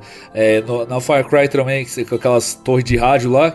Que você você sobe, é, é, ativa um bagulho, né? Que nesse caso é o Chic Slate que você bota ali. E ele vai subir uma torre e aí vai ativar o. para você ver o mapa melhor naquela área. Porque ele fica tudo preto, né? E aí quando você ativa, ele mostra onde tem cada montanha. Então ele, ele é- tem uma demarcação melhor. E aí você ativando todas as torres, você tem um mapa completo. Então, mes, mesmíssimo esquema que a Ubisoft faz. Só que, então, né, tem que ser, tem que ser dito isso aqui. Só que eu, eu gosto do, do jeito que eles fazem Breath of the Wild também. Eu não acho que fica, fica chato, não. Do mesmo jeito que eu gostava quando eu joguei Far Cry 3. eh, Far Cry 3, eh, Far Cry 3 é foda, Far Cry 3. Far Cry- Far- Far Cry 3. E assim, não foi um problema pra mim, não, no Assassin's Creed Odyssey. Tipo, quando eu, quando eu joguei o Odyssey, foi, eu- foi uma das coisas que eu gostei, assim, essas Ubi Towers, porque era sempre aquele negócio da águia girando ao seu redor e uma imagem bonita do mundo. Sabe qual que é a, a grande diferença? É que quando você, hoje em dia, nos jogos da Ubisoft, você faz isso, você já sabe que você só tirou o blur do mapa. É, isso que é E- foda. E é isso, tá ligado? Porque as atividades que você vai, vai, vai liberar com isso. É, e libera side quest ali, não, pra você poder ver. Uhum. Foda-se. Foda-se, no, no, no, no Zelda não. Tipo, você vai liberar o, o, o, o mapa e você vai ter uma noção do que você pode explorar, do que você pode encontrar. Tá Exato. ligado? Então é. Você libera essa, essa parada, você sabe que você vai ter boas recompensas. Uhum. Fica meio que um mistério também, porque você não tem nada marcado no mapa. Então é, é, é legal por isso, sabe? Ainda sobre esse começo, eu queria perguntar uma coisa pra vocês. O jogo clicou de cara pra vocês, assim? Com vocês não chegaram a dropar Sim. e parar depois? Não. Sim, definitivamente. Eu fui de um minuto a 125 horas sem parar de jogar. É, então, foi, foi exatamente isso. Era o único jogo que eu jogava por um, por um bom tempo. E eu queria só abrir aqui um tópicozinho rapidinho, já que a gente tava falando da Ubisoft, eu queria perguntar se vocês jogaram Immortals Phoenix Rising, que é o- Sim, o Zelda da Ubisoft. eu joguei, eu E, joguei. tipo, eles têm isso declaradamente, assim, que é o Zelda da. Ubisoft. Pra Assim, caralho. não é uma coisa que eles. Mano, assim, não, não, o que eu É falo tipo não o é nem assim. Impact, né? É, É, mas o que, eu, o que eu quero dizer é que, assim, o pessoal da Ubisoft mesmo encara isso publicamente como o nosso Zelda. Tanto que, acho que eu fiz uma entrevista com o Bertrand Chaverot, que é um, é um dos diretores da Ubisoft aqui no Brasil, é, no começo do ano. E eu perguntei pra ele sobre o Mortals Phoenix Rising. E ele falou: É, a gente foi fazer o nosso Zelda. E, e ele, ele falou, Sim. tipo, na cara do bebê, é isso aí.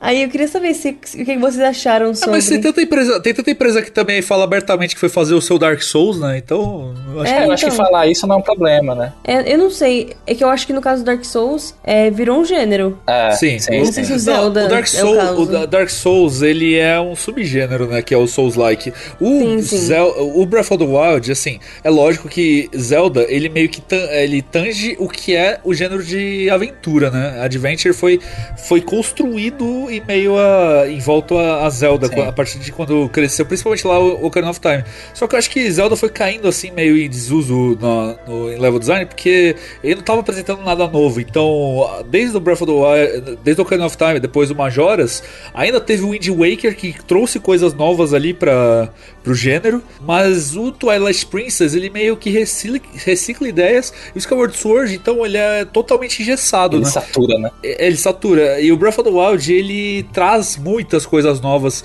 pro gênero de, de adventure, inclusive pega, né, inspirações de outro, outras coisas, por exemplo, Souls, e consegue transformar Zelda em outro bagulho, né? E aí, no, no que você falou, eu acho que é o seguinte, hoje, né, tá acontecendo a mesma coisa com Breath of the Wild que aconteceu com Dark Souls lá em 2011, que é, os caras, eles queriam fazer jogos que fossem nível Dark Souls, só que eles não sabiam como iterar naquilo ou inovar ou eles só copiavam. Eles faziam um para um, tentava, né, e não ficava tão bom porque uma cópia sempre o original vai ser melhor.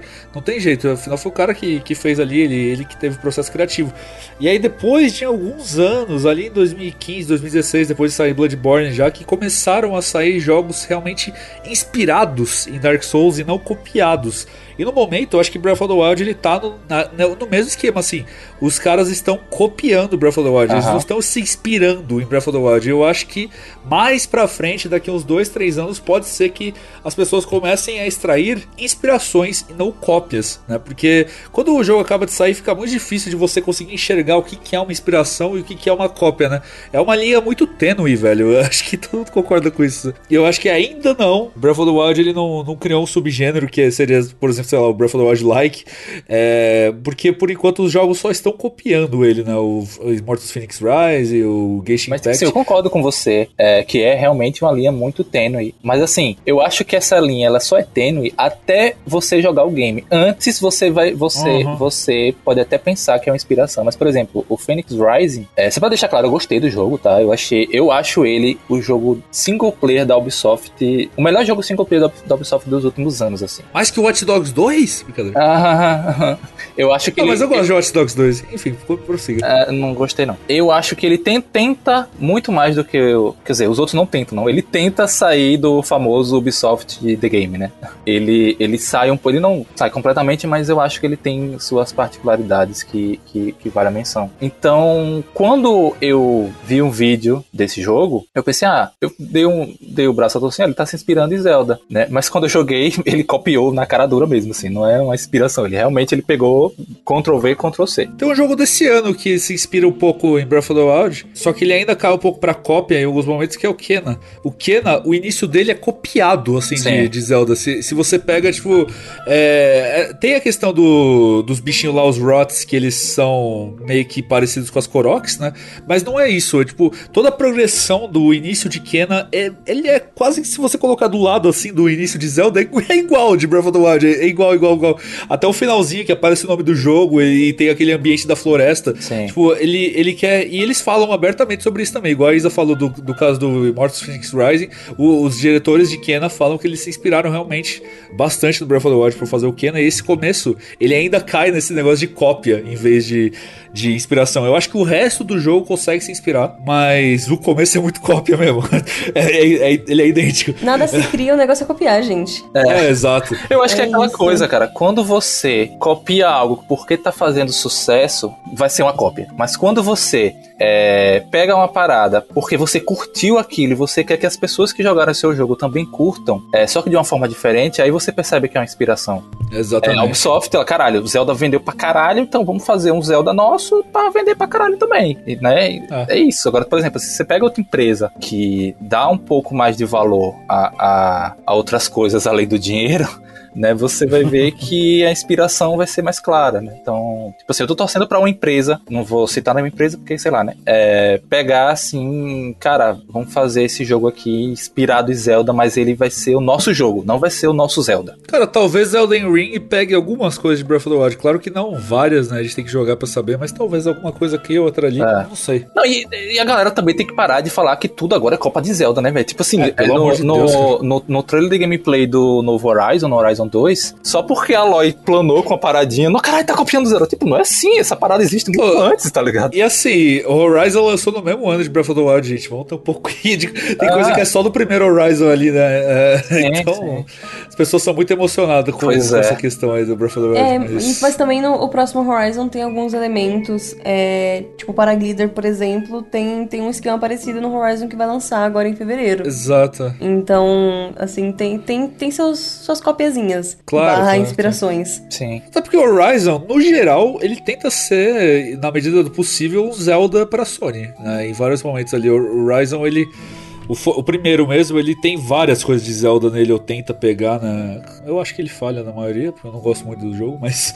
Mas é... você fala, tipo assim, Zelda, Zelda franquia, não Zelda Zelda Breath, franquia. Né? Breath of the Wild não tem como, porque eles, isso, eles é, lançaram foi, tipo, tipo, quatro dias de lançamento, é, assim, quatro exato, dias não, quatro, eu, eu digo a Zelda a franquia mesmo, não, não Breath of the Wild, porque senão teria que ter alguém da equipe do. Lançou o Breath, vamos, vamos refazer o jogo inteiro. É, quatro, quatro dias. É que nem quando lançou é. o Xbox One e o PS4 tá ligado? A, a, a, apresentação do Xbox One foi um pouco mais cedo, no mesmo dia, e a do PS4 foi um pouco mais tarde. Tipo, a galera disse que o PS4, a Sony mudou tudo, tudo por conta que o Xbox fez merda, tá ligado? Pessoal muito doido, mano, Nossa. pelo amor de Deus. É, é claro que dá para você adicionar uma coisa na conferência, né, mediante o que a sua, a, a sua concorrente fez, tipo aquele negócio lá do. Aqui dá para você emprestar o jogo, olha como empresta e tal. Mas, fora isso, é, não tem como você é, mexer no jogo inteiro. Mas, mas enfim, Oise, qual que é a sua opinião sobre isso? Que você levantou o tópico, mas você não chegou a dar a sua opinião né, nesse caso. Assim, eu gosto realmente quando é uma inspiração que funciona, mas eu, eu concordo que quando é só um negócio tipo cópia, não funciona muito bem. Eu acho que no caso do Immortals, eu não curti muito. Eu achei que assim, fico, eles. Assim, não é mais inspirado. Eu acho que realmente é um negócio muito cópia. Sim. No sentido de que são. Assim, é, são os mesmos elementos, só que numa estética diferente, sabe? Exato. Aí eu. É, aí, tipo, é a mesma coisa, tem assim, o mesmo esquema ali de shrines, assim, que você ganha uma orbezinha, digamos assim. Só que é um, uma, um outro negócio que você ganha um raiozinho dos Zeus. Enfim. É bem menos criativo. Você, você vai colecionando. É a é mesma coisa, sabe? É a mesma Sim. coisa. Eu acho que aí fica chato. Parece aquela questão do, do PlayStation All Stars pra copiar o, o Smash, né? Eles só fizeram é, exatamente o mesmo esquema é tipo isso, e ficou uma bosta. Mas eu acho que no, no, no Immortals é ainda mais descarado. É, no Immortals é muito descarado. Eu, particularmente, não gostei muito do jogo. Eu Eu joguei, joguei. eu joguei algumas horas. Eu acho que eu joguei umas quase 10 horas dele. Mas acho que não me, não me prendeu muito, não. Ele me deu preguiça de sequer começar, então é tipo fui. assim, no, se você é daquele, daquela, daquele, daquela pessoa que tá tipo, muito saturada com jogos de mundo aberto, nem, nem, nem pense em jogar eles. Sinceramente, você não vai curtir. É, mas se você quer um, um, um jogo de mundo aberto assim, é meio farofa, tem, tem, funciona, funciona bem. Não é um jogo que. É um jogo sessão da tarde. É, é tipo assim, é, eu, tenho, eu tenho reclamado muito no, do- da Ubisoft nos últimos anos por conta também da performance do jogo dela. É, os jogos sa saem tudo bugado, Tudo bugado, lançamento, é uma desgraça. Ela ganhou até o apelido de não. Bug Soft por um tempo. É, e esse não, ele saiu direitinho, sabe? Ele tem, ele, ele, eu acho ele um jogo muito carismático, a protagonista é muito carismática, assim, os deuses, então eu acho que ele é um jogo, um jogo farofa, mas tem seu valor, sinceramente, assim, apesar de que no final dele eu já tava cansado do, do mapa dele, mas eu, eu curti, eu curti. Ô Snake, e agora falando, voltando pro Breath of the Wild, tem uma coisa muito importante no Breath of the Wild que é como o mundo aberto funciona. E então explica aí pra quem não jogou Breath of the Wild por que, que o mundo aberto dele é tão instigante. Inclusive eu tinha perguntado pra vocês se o jogo clicou de cara com vocês, porque tem muita gente que não clica o Breath of the Wild de cara e aí ele fica tempos e tempos e tempos e depois volta. Tem um cara que é muito amigo meu, né, que é o Bruno, é, o Bruno Micali, também jornalista de jogos, que ele é, odiou o Breath of the Wild no começo, demorou dois anos pra o jogo clicar, e aí quando clicou, pum, 120 horas também, né? Mas eu e todos nós aqui que estamos gravando hoje, o jogo clicou logo de cara, mas eu até entendo não clicar, porque ele é um jogo que ele te deixa muito solto mesmo, né? Tipo aquela música, por que você me deixa tão solto? É, o Breath of the Wild ele faz isso com você. Aham. E por que, né? Isso tem a ver diretamente com como o mundo aberto funciona. Então explica aí pra quem não jogou, ou às vezes não lembra como funciona o mundo aberto de Breath of the Wild, Snake. Bom, o, Bre- o mundo aberto do Breath of the Wild, ele é focado em, eu diria que em, dividido em, em- em duas partes específicas, que são as Shrines e são as Divine Beasts. As, as Divine Beasts são, entre aspas, dungeons tradicionais de Zelda, embora eu não acho que nenhuma delas chega à complexidade, ao nível de qualidade de uma dungeon boa de algum jogo bom de Zelda, mas elas são esses equivalentes, ah, mais adicionadas ao, ao castelo de Hyrule, que eu colocaria elas na mesma categoria da Divine Beast, embora eu acho ela melhor, ela, ah, o castelo de, de Hyrule é melhor que qualquer Divine Beast. E as Shrines. As Shrines são 120 espalhadas pelo mundo, elas são a, a principal razão de exploração pelo mundo, elas são a razão pela qual você vai ficar curioso para aquele mundo. É, a cada quatro Shrines ah, você pode dar um upgrade ou na sua estamina ou no seu, nos seus corações. Então é, existe, existe um bom, um bom incentivo para exploração. Eu acho que e, e eu acho que a principal, a principal- a principal qualidade de Breath of the Wild é a exploração dele. Não só porque o momento, o momento de, de atravessar aquele, aquele mundo é gostoso, porque a mobilidade do Link é incrível, ah, a, a- todas as ferramentas que ele tem à, à sua disposição tornam aquela exploração gostosa de passar por, por, por dificuldades no mundo. E as shrines elas estão ali no mundo. E as shrines elas, elas são esses lugares, né? Essas mini, são mini mini dungeons em que existe alguma, alguma espécie de puzzle. Dificilmente tem, tem algum combate em shrines de puzzle, é porque é, nessa 120 existem 21 que são focadas em combate, são uma, todas uma merda, inclusive. E elas meio que funcionam como essas mini dungeons focadas em puzzles que você vai usar, é, que você vai completar elas usando as runas que você ganhou no Great Plateau, que é o tutorial do jogo. No tutorial do jogo você tem quatro shrines espalhadas ali pelo Great Plateau, que é uma, como a gente não falou antes, é, é uma área separada no mundo por uma. Ela meio que é uma área elevada,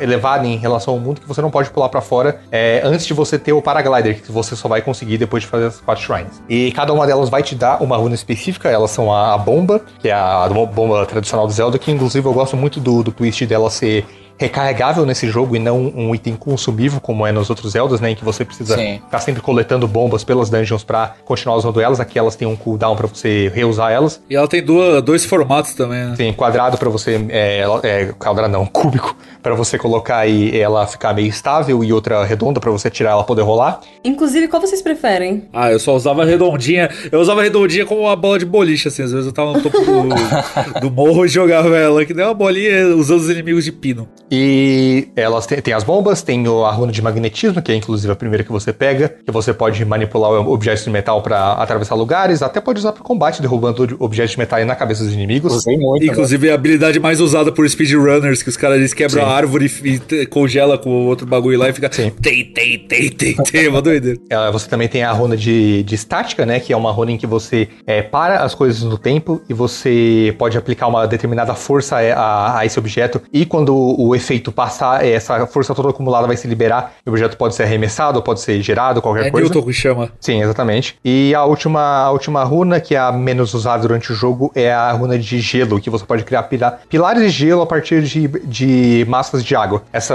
elas podem ser usadas para combate também, para bloquear projéteis inimigos, elas podem usar para você subir cachoeiras, inclusive, fazendo meio que uma escada de gelo, e elas podem né, usar para atravessar corpos de água. O Link vira um avatar é, dobrador de água. É, exatamente. E como eu disse, né, as shrines vão ser baseadas ah, nessa, nessas quatro runas, né? Você vai fazer puzzles nessas shrines usando essas quatro runas, ou pelo menos é- era isso que eu esperava quando eu comecei o jogo. E eu tenho que dizer que as shrines provavelmente são o ponto mais fraco do jogo inteiro pra mim. Eu acho que shrines realmente boas, que sabem usar os puzzles, sabem construir os puzzles, devem ser, tipo, no máximo umas 15 das 120. O resto é muito puzzle superficial ou shrine de combate, e as shrines de combate são, é, são aquelas, né, um, um- um teste menor de, de força, um teste moderado de força, um teste maior de força, são sempre o mesmo inimigo, e a diferença entre elas é o tamanho da barra de vida do, do Guardian, né, que você tem que enfrentar lá dentro. Elas são sempre a mesma coisa, mesmo inimigo repetido, e uma das coisas, né, já citando isso, é que pra mim um dos principais problemas de Breath of the Wild é que ele é, ele é muito massivo, ele é mais massivo do que deveria ser, e não digo isso em tamanho de mapa, eu digo em quantidade de shrine mesmo. Eu acho que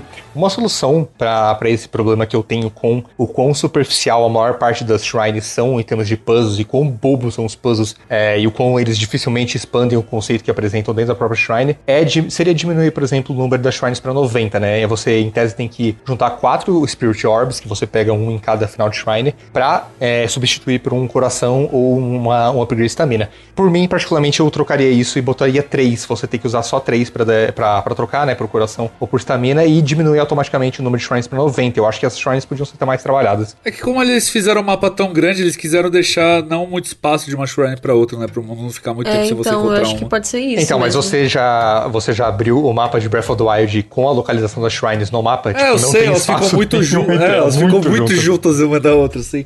É que a, a- Nintendo, ela tem esse negócio no- nos jogos de Switch dela, principalmente os dois mais famosos, né? O Breath of the Wild e o Mario Odyssey, que ele quer te dar uma recompensa todo segundo, né? É. O Mario Odyssey, você, você andou, epa, lua! E o, e o Breath of the Wild, se você não tá passando pra pegar uma Korok, você tá numa shrine pra terminar o desafio, então eles querem sempre te abarrotar de, de uma coisa atrás da outra, né? Então é, é uma filosofia recente de design isso da Nintendo, né? E acabou que o Breath of the Wild foi afetado. É, o problema é que pra mim, no Mario Odyssey, isso é, vira um problema gravíssimo do jogo, que é o problema que é a razão de eu Até achar porque o jogo ele é em cima disso, né? O Breath of the Wild não é. É, enquanto. É, exato, é, tem muito mais fora de Breath of the Wild do que simplesmente as shrines. Então, é, enquanto no Mario Odyssey, a- as luas são a principal, o principal objetivo do jogo. E naquele jogo, eu acho que esse é um defeito terrível do jogo. Eu- É, é a razão de eu achar ele no máximo um Mario medíocre. É, enquanto no Breath of the Wild, é, embora eu goste muito das shrines que, das shrines que tem ah, um, um trabalho maior, maior, em que são shrines mais trabalhadas e são longas e desenvolvem a partir de um certo conceito, como por exemplo aquela shrine de você manter o fogo aceso em, em, em tochas que não podem passar por debaixo d'água, etc., que são, é uma shrine longa, é, a maior parte delas são extremamente simples e bobas. É de tipo, tem uma específica, cara, que é tão inacreditável, que é a do. É, uma das shrines que usa é, controle de movimento, né? O sensor de movimento switch. Eu acho péssimo, nossa, são terríveis. Pô, eu odeio essa porra, mano. Isso é Tem uma merda. ficar- Eu odeio isso tanto. Nossa, isso é muito chato. Isso é, não, e olha só, quando você. Se vocês forem jogar Skyward Sword um dia no Switch, isso já tinha no Wii e eu odiava. E eles quiseram colocar de novo no, no, no Switch. No, agora na versão do Switch. Que é quando você vai abrir uma porta, você tem que ficar girando também o Joy-Con pra encaixar a porra do, da chave na porta. É insuportável também. Nossa, não dá, velho. Nossa, e eles quiseram graça. colocar isso no Breath of the Wild de novo. É, Cara, eu não gosto disso. E eu, eu entendo, assim, essa questão da- das shrines às vezes serem meio rasas, digamos assim. Eu go- tem- acho que tem muitas shrines que elas têm uns puzzles que são até demais, sabe? Eu acho que tem algumas que passam do limite, às vezes até. Tem uma shrine que é tipo um barrancão, sabe? De água. Não sei se vocês vão, se vocês vão lembrar. É uma shrine que ela é tipo. É uma descida de água e você tem que guiar aquelas bolinhas, sabe? Aquelas bolinhas pretas e laranjas. Acho que eu sei qual é. Que, que, então, você tem que guiar de um jeito que ela vai parar no lugar certo, que, enfim, difícil. E eu acho essa shrine maravilhosa, porque. Eu não lembro dessa. Eu, depois eu te mando o link, mas é, é uma que tem vários obstáculos é, numa descida e você tem que. É tipo pinball. Nossa, eu realmente esqueci totalmente. É, eu sei, eu sei, eu sei exatamente qual é essa. E, ela, e todos os jeitos de resolver essa shrine são muito cursed.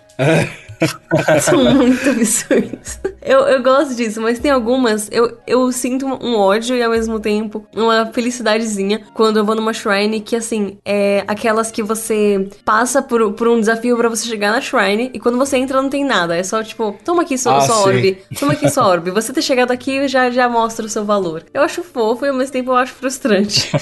É, e tem uma. Tem duas shrines que essas eu acho putaria. Essas eu acho que eles perderam a mão, que são duas que elas ficam numa montanha e você tem que entrar em uma pra você ver o, o- como resolver a outra. E ela não Ah, deixa eu, claro. eu tipo, gosto. Ah, eu gosto da shrine, na verdade. Eu acho ela legal. Eu gostei dessa, velho. Eu gostei, eu achei interessante. Ia falar que eu odeio, mas eu gosto. Essa daí eu fiquei meio travado assim, aí quando eu falei, ah, mano, Eu tirei foto. Mas eu não percebi, tá ligado? Eu entrei na primeira e eu falei, como que resolve essa desgraça? E eu falei, não saio daqui enquanto eu não resolver. Aí quando eu pesquisei a, a resposta, eu falei, ah, nem fudendo, mano, não é possível. Eu tirei foto, eu tirei foto com meu celular pra fazer. Sabe aquela imagem de The Office? Eu nunca assisti The Office, então não vou saber os- o nome o dos é personagens. muito bom. Mas sabe aquela imagem do cara dando parabéns pro, pro chefe lá e ele tá, tipo, com aquela cara de sério de fiz merda? Sim. Então, É, é tipo o, o, o deusinho lá me dando parabéns por ter resolvido a Shrine depois de eu ter visto um tutorial no YouTube. É, exatamente. então, nossa, eu fiz muito isso. Teve muita Shrine que foi, foi nesse esquema mesmo. Cara, é, de, de tudo que o Snake falou, é, eu, eu, eu, eu discordo de quase tudo.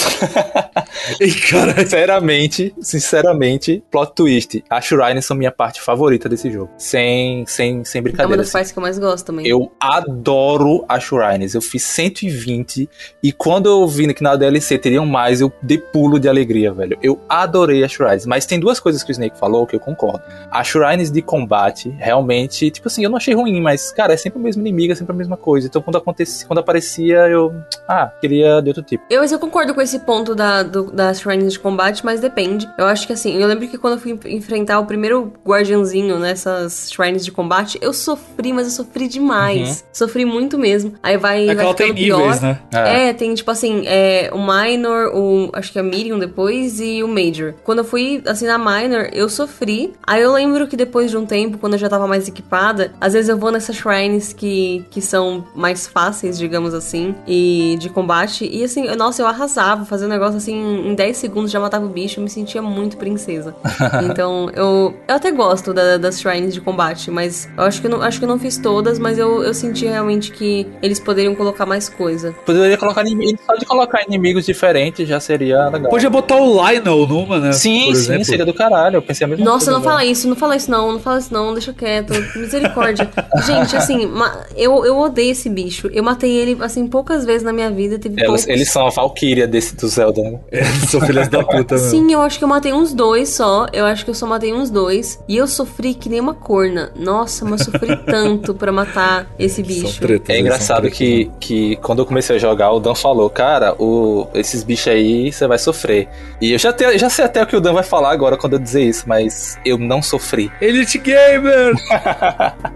É, eu, eu, eu pego é, o timing de esquiva perfeita muito fácil em jogos, assim. É um bagulho Então que... quer dizer que você é pro player. Não, mas... É, Então quer dizer que você é, é, gamer, é, sabe- Felipe. sabe o que é Sai isso? daqui. Sabe o que é isso? Pro essa essa, essa mesma mecânica existe em JRPGs. E você sabe o que eu mais jogo nessa vida. Então, tipo assim... Não, você só joga isso. É, então, era muito fácil pra mim vencer eles, por conta que eu sempre acertava a esquiva. Então, é, pra mim foi, foi bem de boa.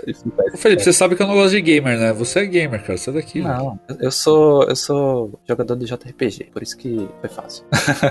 Mas assim, a minha opinião com relação a isso que o Snake é que eu concordo. Hoje, pensando friamente eu concordo, mas quando eu joguei, isso não me afetou. Tipo, igual em, em Mario Odyssey. Quando eu joguei Mario Odyssey, isso me afetava. Eu sentia que as luas elas eram muito repetitivas e chatas de coletar. No Breath of the Wild, não, assim, tipo, é, eu percebia que tinha umas repetitivas, mas raramente eu falava, puta que pariu, de novo. Eu tava feliz que eu ia ter mais um combatezinho ali. Ele, ele me enganava, sabe? Ele, ele conseguia me convencer, mas, tipo, é, que eu falei, pensando friamente, concordo com isso que o Snake falou. Pensando na, no momento que eu joguei o jogo, eu não ligava. É, não, não concordo nem antes, nem agora. É, eu, eu, eu, cansei, eu cansei de, de Shrine que você entrava, fazia, sei lá, derrubava uma bola, é, atirando as cordas que estavam prendendo a bola, ela caía no botão, você fazia isso de novo, acabou o Shrine.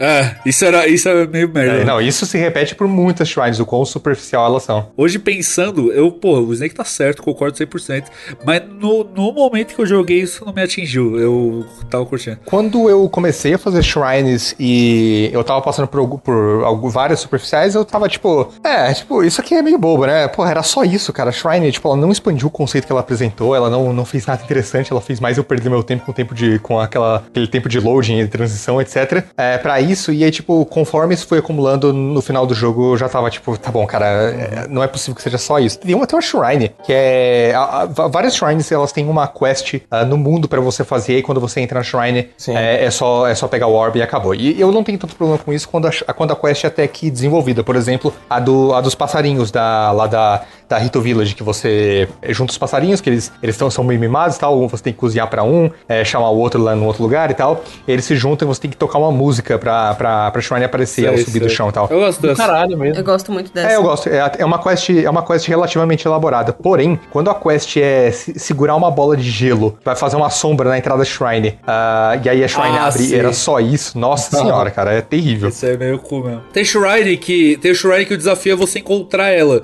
Tipo aquela que ela fica embaixo da, da cachoeira. Uhum, exatamente. É. Ou aquelas que você tem que, que explodir uma parede com, a, com as flechas de bomba, ah, com, sim, a, com a é. bombinha. Eu gosto muito dessas também. E eu gosto muito da, da mecânica do, do poderzinho de gelo, assim, pra, pra fazer algumas coisas. Eu acho muito, muito útil em vários sentidos. E eu gosto muito quando tem alguma shrine que envolve subir alguma plataforma com um negocinho de gelo. Eu acho muito legal. Assim, é, é um negócio satisfatório pra minha cabeça. O poder de gelo é bem legal mesmo. Eu gosto bastante. Ele consegue é, exigir sua criatividade, né, pra resolver. É bem legal. Esse poder de gelo é como se você ativasse o cheat mode no jogo, tá ligado? Ah, e é como. Toda vez que você resolve alguma coisa usando ele, parece que você quebrou o jogo. Quando às vezes era isso mesmo que o jogo queria que você fizesse. Não, não era suposto eu estar tá aqui, não. é tipo assim, tá ligado? Mas é, uma coisa que eu tenho que dizer aqui, a gente falou, né, sobre a nossa, a nossa né, experiência com Zelda. Uma coisa que eu achei muito doido quando eu comecei a jogar Breath of the Wild é que ele tem botão de pulo.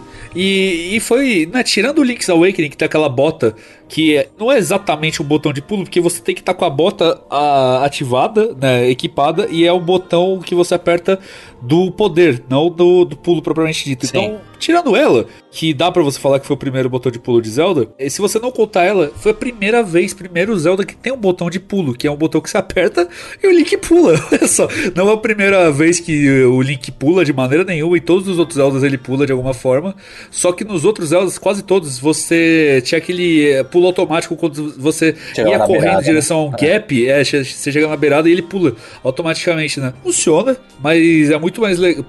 Pela questão da escalada, esse jogo ele tem que ter um botão de pulo e foi a primeira vez é, parece uma coisa boba, tipo, porra, botão de pulo, cara. Mas é uma coisa é doido que o, o Kratos, por exemplo, nos outros God of War, ele tinha botão de pulo em todos, e no God of War 2018 tiraram o botão Nossa, de pulo. a galera quase morreu, né? É, exatamente. E o Zelda. Não tem botão de pulo, jogo Não tem botão de pulo, então é jogo ruim. É, eu achava muito doido um review que eu li e falar, ah, esse jogo é ruim porque não tem botão de pulo. É genial, realmente. Mas o Zelda ele é o contrário, né, do, do God of War nessa sequência. Ele não tinha botão de pulo, e nesse foi a primeira vez que, que teve. E é muito louco, cara você pensar como isso muda a dinâmica da franquia. Porque é, é um bagulho tão bobo. Você não pensava que, pô, se você colocar o um botão de pulo, o Zelda já pode mudar. Mas como ele muda tendo esse botão de pulo? Porque, que nem o Snake falou, a, a escalada, ela tá é, diretamente ligado ao como você joga Breath of the Wild. E você ter a agência de você pular na hora que você quiser e não necessariamente você pular só quando você chega perto de um gap, né? É muito interessante, ele te dá mais liberdade no, no combate, na exploração e como a gente todo mundo concordou aqui, a exploração é o principal fator desse jogo e o pulo ele ajuda muito nisso. Então, é uma coisa que parece boba, parece simples, mas o botão de pulo ele realmente é, traz uma, uma mudança necessária assim em Zelda. Assim, sinceramente, é, como você falou, nos Zeldas antigos, o, aquele outro estilo de pulo ele funcionava, Sim. né? E era interessante o level design dessa, dessa parada, mas eu nunca gostei dele mecanicamente. Sinceramente, eu sempre achei isso. Ô, ô, Sne- ô, Felipe, aquele começo do Ocarina of Time que você tem que pular naquela barraquinha e andar num negócio fininho Sim, pra ir pulando de lado pro outro. Pô, vai se fuder. Toda hora eu pulava sem querer pra fora, cara. Se eu tivesse só o botão de pulo, eu apertava na hora que eu quisesse. Ele- Na cidade daquela. Ra... Nossa, esqueci o nome da raça do, do vulcão. Você tem que passar por uma cordinha miudinha Sei. pra, pra, pra liberar o- o- os atalhos da cidade, né? Nossa, insuportável isso, cara. Nossa, isso é complicado. Eu acho que a parte do, do pulo, pra mim, ela me dava um. Tem, assim, tem, tem essas coisas que eu gosto muito, quando, principalmente quando eu tô escalando alguma coisa, a- quando você dá aquele, aquele pulinho mais, mais alto pra tentar meio que terminar alguma Sim. parte, sabe? Eu acho que isso é, um, é, um, é uma mecânica que eu gosto, mas que já me fudeu muito em vários momentos. Principalmente quando eu, eu ainda tava meio capenga ali de de estamina, porque eu, eu gostava bastante de, pô, tô terminando de subir essa montanha aqui de 45 mil metros. Falta só um tiquinho ali, vou dar um pulinho.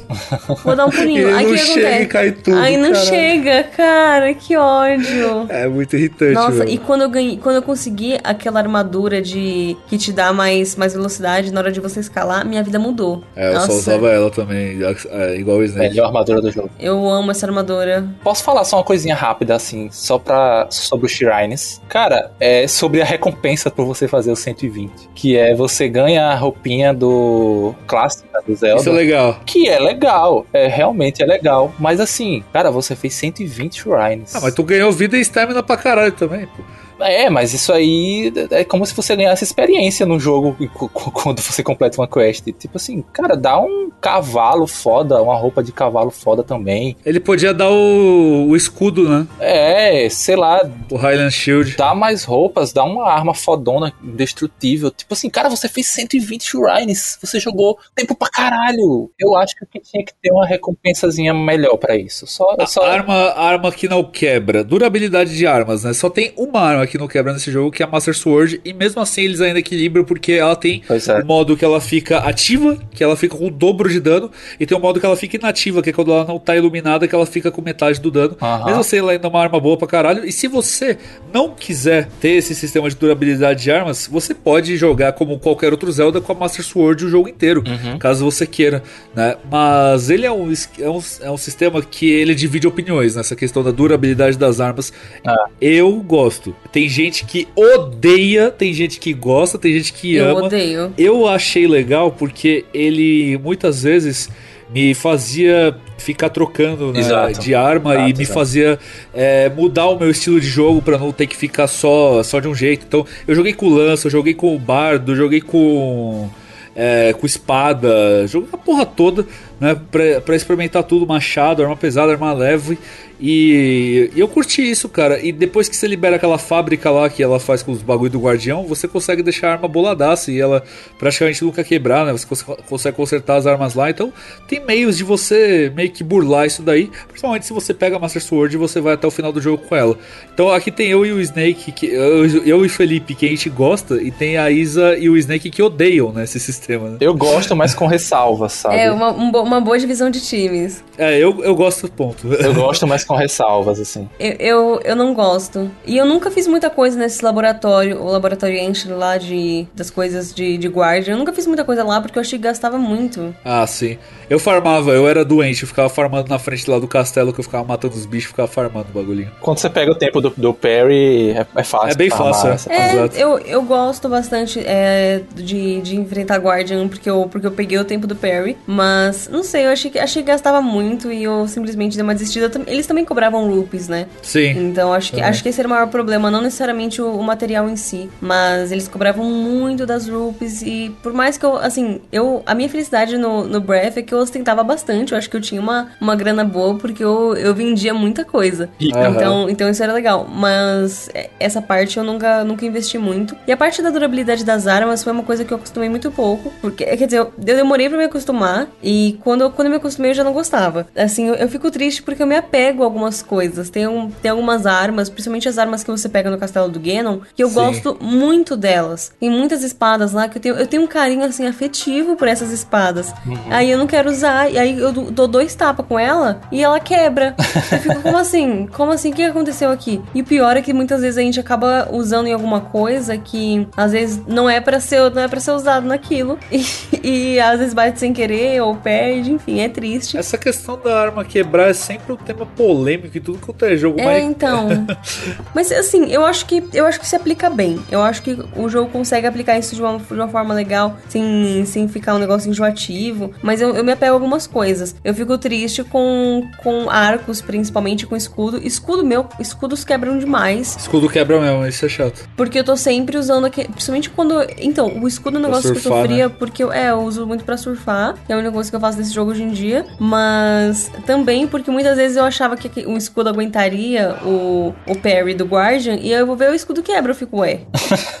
Putz, É, exato. putz, parry errado. É, é as ressalvas que eu falei, né? Tipo assim, eu acho que faltou um pouco de equilíbrio. Cara, ele. É, o jogo ele dá arma demais. É tipo aquele meme do russo com um monte de arma na sacola, tá ligado? Um monte de AK-47 na sacola. Você, você entra num local, você sai assim, com um monte de arma na sacola e deixa um monte pra trás. Tipo, diminui a quantidade de armas que você pega, porque você pega várias armas da mesma, sabe? Sei lá, aumenta um pouco a raridade das armas e aumenta a durabilidade delas. Tipo assim, isso já daria um, um, um bom equilíbrio, sabe? É muito. A durabilidade dela é muito, muito baixa e o jogo não te comunica essa durabilidade de forma eficaz. Tipo, você dá dois É, ele só fala quando o bagulho tá quebrando, né? Ele É, quando, fica piscando vermelho. já tá no, no- no- pelo, já, já tá, já tá acabando. Ele te avisa assim, ó, gente, é, ele te avisa como se o carro, você fosse andar mais um quilômetro, ó, tô sem gasolina aí, filha da puta, me abastece aí.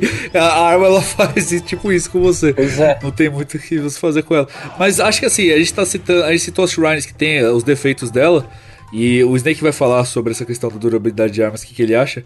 Mas eu não consigo é, aceitar as pessoas citarem a durabilidade de armas como um defeito do jogo, porque isso é muito, isso é muito de pessoa para pessoa, cara. É, tem gente que vai gostar, tem gente que não vai gostar, mas isso não, é- não pode ser considerado um defeito, porque é um bagulho que eu acredito que tá bem balanceado dentro do jogo, e eles fizeram de propósito.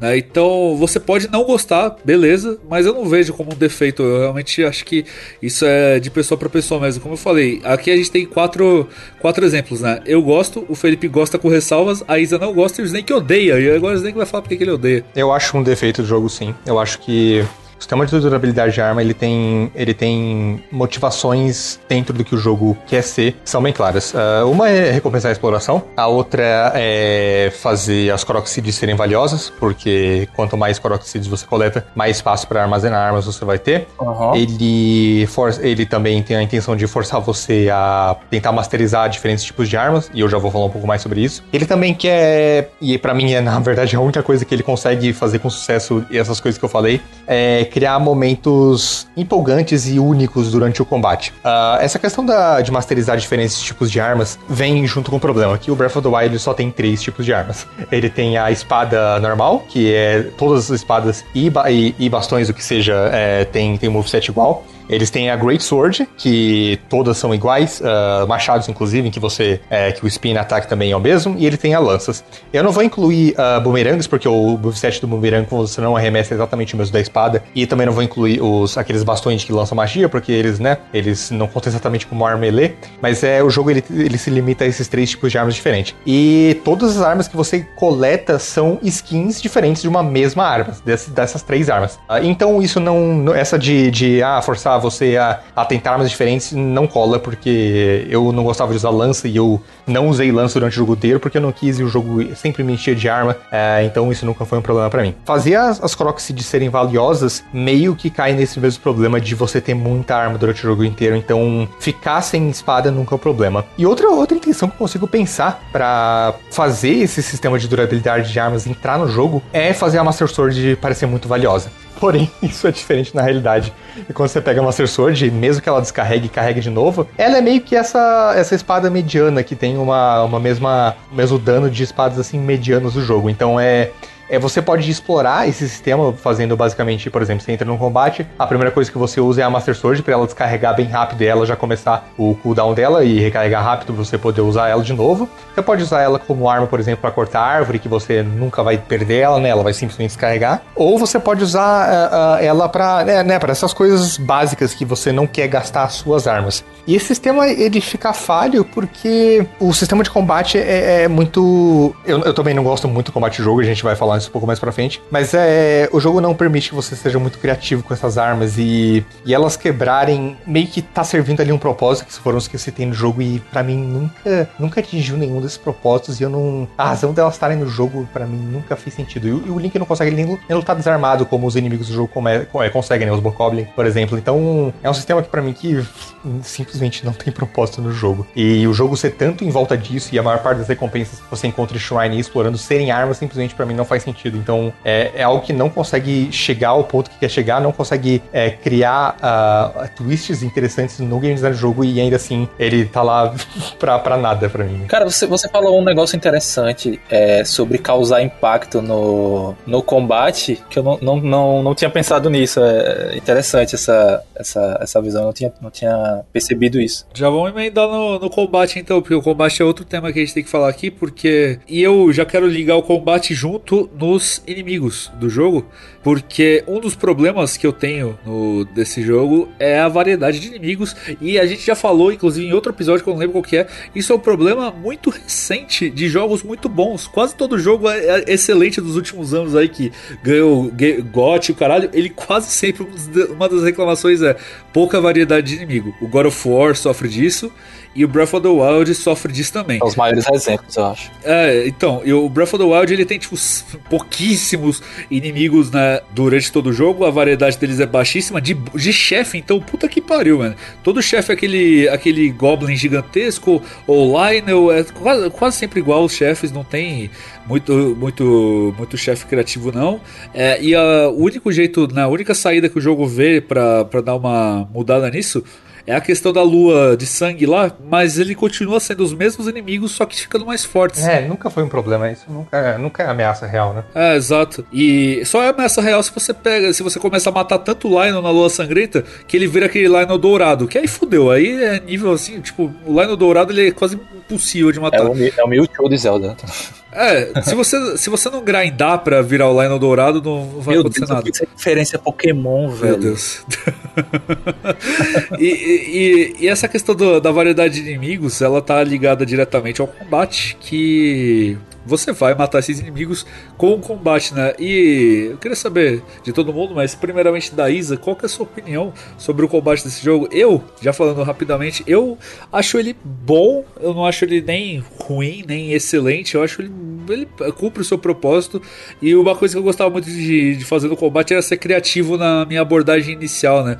Tipo, jogar a bomba para explodir, o jeito que eu ia começar e usar bastante os poderes né, das, das runas lá para ajudar no, no combate. O que, que você acha do combate desse jogo, Isa? Eu curto bastante. Eu acho que, que nem você falou, ele, ele cumpre com o que ele promete. Acho que ele não, não falha nesse sentido. Eu acho que eu gosto. Assim, eu, é um combate que é meio repetitivo de certa forma. Ele não, não inova muito com o passar do jogo, uma coisa que eu senti. Mas eu acho que foi bom porque eu, eu consegui me acostumar com o estilo e ficar pro playerzinha de Zelda ali e curtir. Eu, eu gosto. Então, para mim, acho que o combate não, não é um problema. Eu gosto como tem alguns. Mesmo, mesmo sendo. tendo esse problema da variedade de inimigos, é, quando a gente pensa nos Guardians, por exemplo, eu gosto como o combate acaba sendo variado de acordo com as fases que você tá ali no. enfrentando aquele, aquele, aquele inimigo. Como quando você começa ele tendo que esperar ele, ele bater nas, nas lacunas, aí depois ele, ele começa a girar ali o negocinho para você voar, aí depois o ele Lionel começa a dar força laser. também. É. O, Li- o Lionel também te força usar várias abordagens diferentes pra matar ele também, né? Isso é legal. Uhum. É, então, eu gosto, eu gosto dessa parte, assim, é um é negócio que me, me agrada bastante. Eu curto como, assim, você não... O combate em alguns mobs comuns, tipo, que a gente geralmente tromba em floresta. Beleza, é um negócio normal, até, e nem, acho que nem dá pra exigir uma coisa muito diferente. Mas eu gosto como os outros boss têm uma, uma variedade diferente, como tem todo um, um esquema pra você, pra você derrotar eles. É um é um negócio que eu curto bastante, pra ser sincera. Ah, e o combate ele tá ligado diretamente, né, não só nessa questão de variedade de inimigos, como no próprio questão das armas quebrarem, né? Tem, se você tiver. Alguém aqui jogou o jogo no Master Mode? Não. Eu tentei, assim, eu, eu comecei a jogar, acho que eu joguei, sei lá, tipo, uns 20 minutos e falei, é, isso aqui não é pra mim, não. Então, o Master Mode é putaria, velho. Ele, Muita é- putaria. é, ele, assim, os inimigos eles ficam muito difíceis de matar e você tem que quebrar, tipo, seis armas no começo do jogo pra você conseguir matar um Goblin, né? Então, um Bokoblin Isso é lá. horrível. Eu fiquei, ah, ah, aí no Master Mode, eu falei, cara, esse bagulho de durabilidade de armas aqui, aqui ele tá palhaçado. Porque o, o, o jogo ele triplica a vida dos bichos e você tem que quebrar seis armas na cabeça dele pra conseguir matar o bicho. Então, ali eu achei putaria, mas na dificuldade natural do jogo. Eu acho que eles até que conseguem equilibrar bem, né? Que o Master Mode ele é realmente um modo pra, pra maluco, né? Basicamente. Ele, eu não acho que ele é muito bem equilibrado, não. O Master Mode ele é realmente meio feito pra te fuder. Eu acho que nesse sentido peca um pouquinho. Eu acho que eles poderiam ter equilibrado um pouco mais, talvez mudado realmente esse esquema da durabilidade das armas pro Master Mode em si, porque é muito difícil. Eu não consegui matar um Bokoblin. Sério, esses 20 minutos que eu É, passei foi muito pra matar um treta, cara. Bokoblin e eu não consegui. Eu imagino que depois que você pega armas melhores deve facilitar, mas no começo é impossível matar os bichos. É, tipo, eu não consegui arma o suficiente, assim, no comecinho, por mais que do- no decorrer do jogo você consiga bastante arma, aquele comecinho é muito escasso, sabe? Você consegue ali um machadinho, uns graveto, umas espadas, assim, uma Traveler Sword, mas é isso, sabe? Exato. E, e vocês, né, Snake e Felipe, né, que tem a ver o combate diretamente, né, com essa questão da variedade de inimigos e a questão do, do combate ser bom ou não, né? Tudo interliga uma coisa na outra. Qual é a opinião geral de vocês sobre isso, né? Ah, eu, eu gosto. Eu acho que o combate é, é eficiente. Ele realmente, ele não é do começo ao fim, ele é meio que igual. Mas também é aquela coisa, se você variar um pouquinho, você meio que vai, vai quebrar um pouco essa repetição, né? Tipo, usar as runas durante a batalha, eu acho, eu acho interessante. Mas eu acho ele eficiente, assim, não, não tenho grandes problemas com ele, não. Eu acho que pra mim o combate só funciona e fica realmente divertido quando você começa a brincar com a inteligência artificial dos inimigos, que é ótima. Ela Exato. nos acampamentos é roubar as armas deles antes deles pensarem em pegar as armas enquanto eles estão dormindo. É muito divertido brincar com isso. Ou jogar uma bomba lá também, né? É, ou, por exemplo, queimar a arma de madeira de um inimigo no começo do jogo é, é legal. Porém, eu acho que esse combate ele tem muitos problemas além de só a variedade de inimigos. E o principal que eu consigo apontar é o sistema de cura barra cozinhar do jogo. A cura é, é quase ilimitada. Você tem muita comida pra comer, você pode tocar quantas comidas você quiser. Aham. É, as combinações de, de, de, de receitas que você pode fazer, elas elevam muitas curas a serem curas cheias, né? Então você pode estocar várias e várias dessas. Quando eu fui pro castelo Palácio de Hyrule, no final do jogo, eu tava com cura, assim, tava com cura ilimitada. Eu podia, podia ser totalmente é, pouco cauteloso em cada combate que eu fazia, que não era um problema, porque eu tava cheio de cura. Então eu acho que só isso já é o suficiente pra quebrar o combate completamente. É o mesmo problema que a gente tem com o Demon Souls original, né, Zé? Que você podia ficar comendo fruta Sim, é. quando sim, você sim, quiser. Exatamente. E eu acho que outro problema que o combate tem é a inconsistência do daquele flurry, flurry rush, sabe? Que é aquele make parry que você faz Sim, com sim. Você fica apertando o botão pra caralho, né? Que se faz muito com o Lionel isso, né? É, esse flurry rush ele é completamente inconsistente. É só você pegar uns vídeos no YouTube que mostram quão inconsistente ele é, que, tipo, muitas vezes você não precisa estar nem na, nem na linha de ataque, tipo, o inimigo Sim. tá nem perto de acertar você, que você dá a esquiva e por algum motivo ati- ativa o flurry rush. Isso pra um combate que quer usar isso como uma, uma forma de parry, isso é simplesmente péssimo, porque um parry ele deveria ser o que, né? Ah, você entra na, na linha de dano inimigo e você se arrisca é, a tomar dano pra tentar esquivar, é, esquivar ou defender o que seja uh, do, do, dano do inimigo no, no timing certo. Então ele depende de timing e você tá se arriscando a tomar dano também. Não tem uma punição se você errar, né? Exato, é. A partir do momento que você não tem punição quando você erra, porque você tá simplesmente fora do, da, da zona de ataque do inimigo, e você acerta esse parry, e esse parry às vezes pode ser muito quebrado, e você pode dar tease nessa porra e, e passar por lutas contra chefes muito facilmente, ele sistema, torna o sistema de combate mais frágil ainda. Tipo, tem, tem vídeos em que, tipo, é, às vezes até você você dá a esquiva do momento certo você até conecta, você o, o Link atravessa o modelo da arma do inimigo, ainda assim é, não, não, dá, não tem penalidade porque você tá no Flurry Rush e aquilo não vai ser um problema porque o jogo ele não contabiliza pelo seu timing e nem pela sua proximidade da arma, ele conta pela zona de dano ativa que a arma do inimigo causa. Então muitas vezes você, você pode até dar esquivas perfeitas, até no, em ataques do liner e tal, mas é, não vai contar como uma, esse Flurry Rush como um parry do jogo porque a zona de dano do, do inimigo ativa ainda não estava é, não tava realmente ativa, né? A arma do, do inimigo ainda não estava contando como uma hitbox que pode te acertar. Então você escapa e, e isso torna o,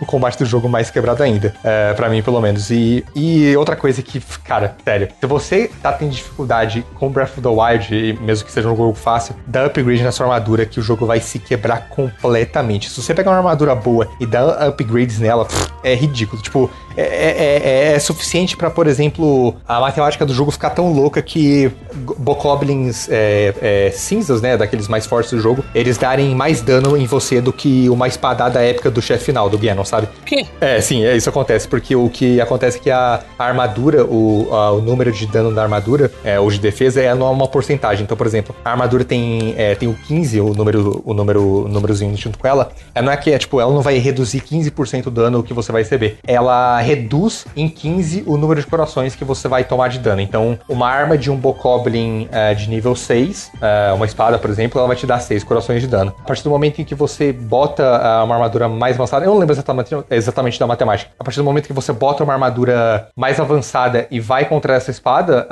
o jogo tem um mínimo de um quarto de coração que ele tem que estar de dano. Então, o dano é basicamente anulado. Então, muitas vezes, é, com armadura específica, é, o dano base de inimigos comuns vão ser, vão, vão ser mais altos, por exemplo, o dano que não vai ser anulado pelo ataque do Ganon. Então é, é nesse nível, sabe? O Joseph Anderson, ele, nesse vídeo dele, ele explora bastante esse ponto de balanceamento e quem tem interesse nessa parte específica, que é uma parte meio, meio chata e tal, é, eu recomendo ver o vídeo dele, porque nesse vídeo ele explica direitinho como é que funciona a, o cálculo de dano do Breath of the Wild. Deixa você fala inglês porque o vídeo tem legenda. É, exato. É. Mas é, deve ter legenda automática em português, se você procurar, eu acho. Mas deve ser uma bosta. porque essa, essa não, não, dá pra entender muito bem. Ainda não, mais é. quando o cara fala termos que não tem tradução, né? Então... Uhum, sim. Então, é, esse sistema de combate para mim é muito frágil. E embora eu, eu não tenha, tipo, eu não acho ele mecanicamente ruim, sabe? Eu, eu acho que eu gosto do peso da, das armas, eu gosto de, de, de, alguns, de lutar com alguns inimigos específicos. Eu gosto do Lionel, por exemplo. Eu acho que as lutas com ele são sempre legais e tal. Uh, eu acho que é um combate que ele acaba sendo divertido e balanceado só se você impor regras para si mesmo. E eu não acho que isso é uma qualidade, sabe? Por exemplo, o, o, o, simples, o simples sistema da cura que eu, que eu falei, eu acho que já é, já é quebrado o suficiente é. pra meio que. Ô, Snake, você tá. Você tá resumindo quem gosta de Skyrim, porque o cara tem que fazer isso também, né? Não, eu, eu falei, eu falei isso até e eu super concordo com o Snake, tá ligado? Então, uhum. é, tá certo, é, é, isso aí mesmo. É, mas ainda assim, é um combate que quando você vai brincar com os inimigos é legal. Se você tiver, se você tiver achando o jogo fácil e você quiser botar no Master Mode, você tem que zerar o jogo primeiro. É. E, e uma coisa que a gente falou, né, é que a melhor coisa desse jogo é a exploração. Então, quando você já zerou ele, explorou tudo, é, não tem muita replayability, né? Não tem muito fator replay no jogo. Breath of the Wild é um jogo, pra, pra pelo menos pra mim, jogar uma vez e nunca mais. Tipo, nunca mais vou começar esse jogo do zero e refazer 120 shrines e fudendo. Só, tipo, igual a, a, a Isa faz mesmo, ficar andando com o escudinho de um lado pro outro. Uhum. É, aí, com a motoca. É, com a motoca, pô, aí é legal. É, pra ficar... Mas eu acho que, não sei, não sei o que, que você acha disso, Isa, mas acho que não tem muito, né, começar do zero e fazer tudo de novo, né? Não vai ter mais uma magia, né? É, então, eu até tentei, vou admitir, mas acho que a, a parte do Breath of the Wild é você meio que começar e descobrir todas as coisas que o jogo pode oferecer. Uhum. Eu acho que isso que tem que ter uma mágica mais especial. Eu meio que tentei ter isso de novo quando eu tentei no Master Mode, mas falhei miseravelmente. Sim. eu, eu, eu, já tive vontade de revisitar algumas coisas, mas não de uhum. começar tudo de novo. Eu tenho vontade de revisitar a side quest, porque eu esqueci da maioria, mas. É, eu também. Eu, é. E uma coisa que, né, pra gente entrar agora pra falar mais rapidamente é sobre a história, né? Eu, eu já falei isso várias vezes. Jogo da Nintendo raramente é focado em história. Uh, tem personagens legais, personagens carismáticos. Tem, lógico, tem franquias da Nintendo grandes que focam bastante em história. Fire Emblem é totalmente focado em história, por exemplo. Metroid e certos jogos, né? Mais ou menos. Mas a maioria dos, dos jogos da Nintendo eles são meio que a mesma história sempre repetidos. O Mario é sempre, ah, a Peach foi sequestrada, vai atrás do Bowser. O Pokémon é sempre, ah, começou uma nova jornada, vai lá é, completar Pokédex e derrotar os, os oito ginásios, depois vai pro enfrentar a Master League lá, Aham. os, os quatro campeões e, a- e o, o fodão lá, Elite Four e o, e o campeão. E o e Zelda é quase sempre o mesmo esquema também, que a Terra está devastada pelo Ganon, vai lá derrotar ele, né? Pega a Master... Porque o, a parada é que o Link, ele... O Link e a Zelda são reencarnações. A, a Zelda é a reencarnação da Hylia, o Link ele é a reencarnação do herói, né? Ele sempre reencarna. Então, todo, todo jogo tem o Link, e não é todo jogo que tem a Zelda, porque Link's Awakening, por exemplo, é a. a Ma- ai, caralho, esqueci o nome dela, é com, é com M. Mas te- não, não tem a Zelda em Link's Awakening, né? Por isso que ainda. Por isso que chama Link's Awakening, não tem necessariamente. Quer dizer, ele chama The Legend of Zelda, mas enfim, não tem a Zelda. Agora todos os outros jogos têm, né? A reencarnação da Zelda. Inclusive eu queria que desse pra jogar com ela do Breath of the Wild 2, porque essa reencarnação da Zelda do Breath of the Wild, ela é a Zelda mais forte de, de todos, de todas as Zeldas, assim, dos outros jogos, né? Ela, ela é- abre a mão e ela destrói 200 guardiões de uma vez. Ela é muito forte. E no- nos outros nos outros jogos ela não, ela é meio que Donzela a, em perigo. a donzela em perigo, exatamente. Nessa, ela ainda é. Ela ainda tem um pouco disso, né? Porque ela é uma princesa, então ela, ela quase nunca entra em combate. Mas quando dá bosta, ela. Mano, ela é muito badass nesse jogo, né? Ela segura o Ganon por 100 anos pra não destruir Hyrule. E ela consegue ficar segurando o poder dele pra, do Calamity Ganon. Quando tem aquelas cutscenes que você vai resgatando do, do passado, você vê que ela é muito forte realmente. Então, é uma reencarnação que eles finalmente deram a força que a Zelda deveria ter nos outros jogos, né? Porque nos outros jogos ela é sempre meio meio fraca, sendo que ela é a reencarnação de uma deusa. E nesse jogo ela realmente é muito, muito poderosa. É, e eu e acredito que no Breath of the Wild 2 vai mostrar ainda mais isso, porque ela vai estar mais madura, né? Nesse jogo ela ainda é meio meio adolescente, né? No próximo ela já vai estar mais mais madura, apesar dela ter mais de 100 anos de idade. É, então. e, eu gosto, eu gosto muito do conceito. Você tinha citado o side, o side quests e eu vi alguns, alguns memes algum tempo atrás no Twitter. Que era tipo, nossa, a Zelda segurando o poder do, o poder do Ganon lá. E eu coletando grilo pra dar pra, pro cara dar de presente pra namorada dele, sabe? Uma coisa que a gente falou na intro é sobre essa questão do mundo aberto, né? Um dos problemas do mundo aberto pra mim é. Nossa, eu não acredito que eu vou falar essa palavra em podcast, me dá uma marretada. A dissonância ludonarrativa é proposta é pela. Mas nesse caso não é dissonância narrativa, porque você não tá fazendo nada mecanicamente diferente do que a história tá querendo passar, né? É só uma dissonância. Aham. O, no, no caso de, de mundo aberto é porque o, você tá. A, a Zelda tá falando que você precisa ir o mais rápido possível pro castelo, libertar ela. Tipo, vem, urgente, cara. Pega as quatro bestas e vem aqui. Eu já tô há mais de 100 anos. Meu poder tá cessando. Já esperou 100 anos, pode esperar mais dois. O que ela fala pra você ficar mais forte, né? Mas, mas ela fala, tipo, vem urgente que meu poder está cessando, que eu não tô mais conseguindo segurar. E aí tu vai lá coletar grilo, aí tu vai lá fazer a puta que pariu. Eu acho que não, não, não se encaixa assim tão bem. Tipo, pra, pra mim se encaixa no The Witcher 3. Não, isso encaixa em qualquer jogo de mundo aberto. No Breath of the Wild encaixa também. Porque, Ah, mas eu não sei se tem essa, essa urgência. mano, é que você. Velho, a Zelda ela fala claramente, tipo, tá acabando o meu poder. Se eu. Se acabar o meu poder, o Calamity Ganon vai acabar com o mundo. Esse é, o nível da que- urgência da que porra ao do mesmo- jogo. Só que ao mesmo tempo ela fala que ele precisa se preparar pra batalha contra ele. Sim, só que ela fala pra ele se preparar uh, indo nos quatro, nas quatro bestas, não pra ficar catando grilo, tá ligado? Essa que é a questão. Então, é, mas todo jogo de mundo aberto você entra meio que já, já meio que aceitando isso, né? Falando, não, beleza, isso aqui a gente vai relevar porque não tem o que fazer. Você vai dar liberdade pro jogador e ele vai fazer o caralho que ele quiser.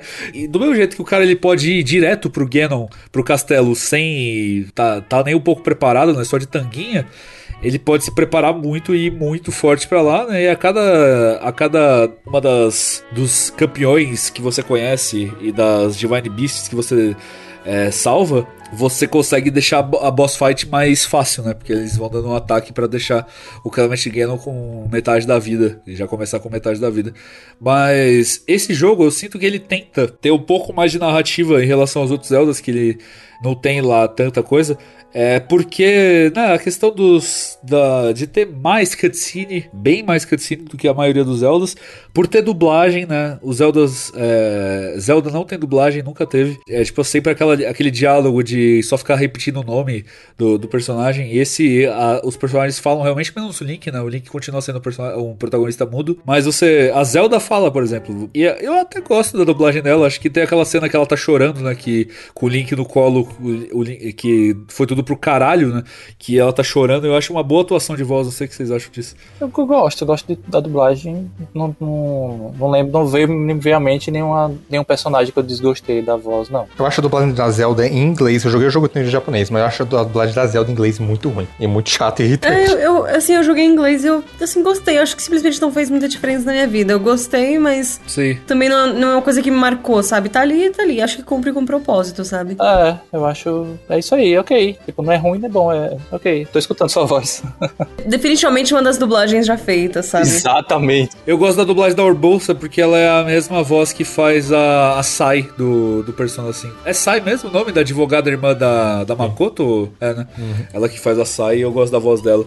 Mas, enfim. O, a narrativa desse jogo ela tenta pegar um pouco mais, né? Do que os outros Zeldas, mas ela ainda assim, né? Não é o ponto principal do jogo, nem perto disso. Ela tá lá só com o plano de fundo mais uma vez. E, e tem certos elementos legais, né? De fan, é, fanservice, tipo, personagens de Ocarina of Time que eram novos no Ocarina e nesse jogo eles estão velhos.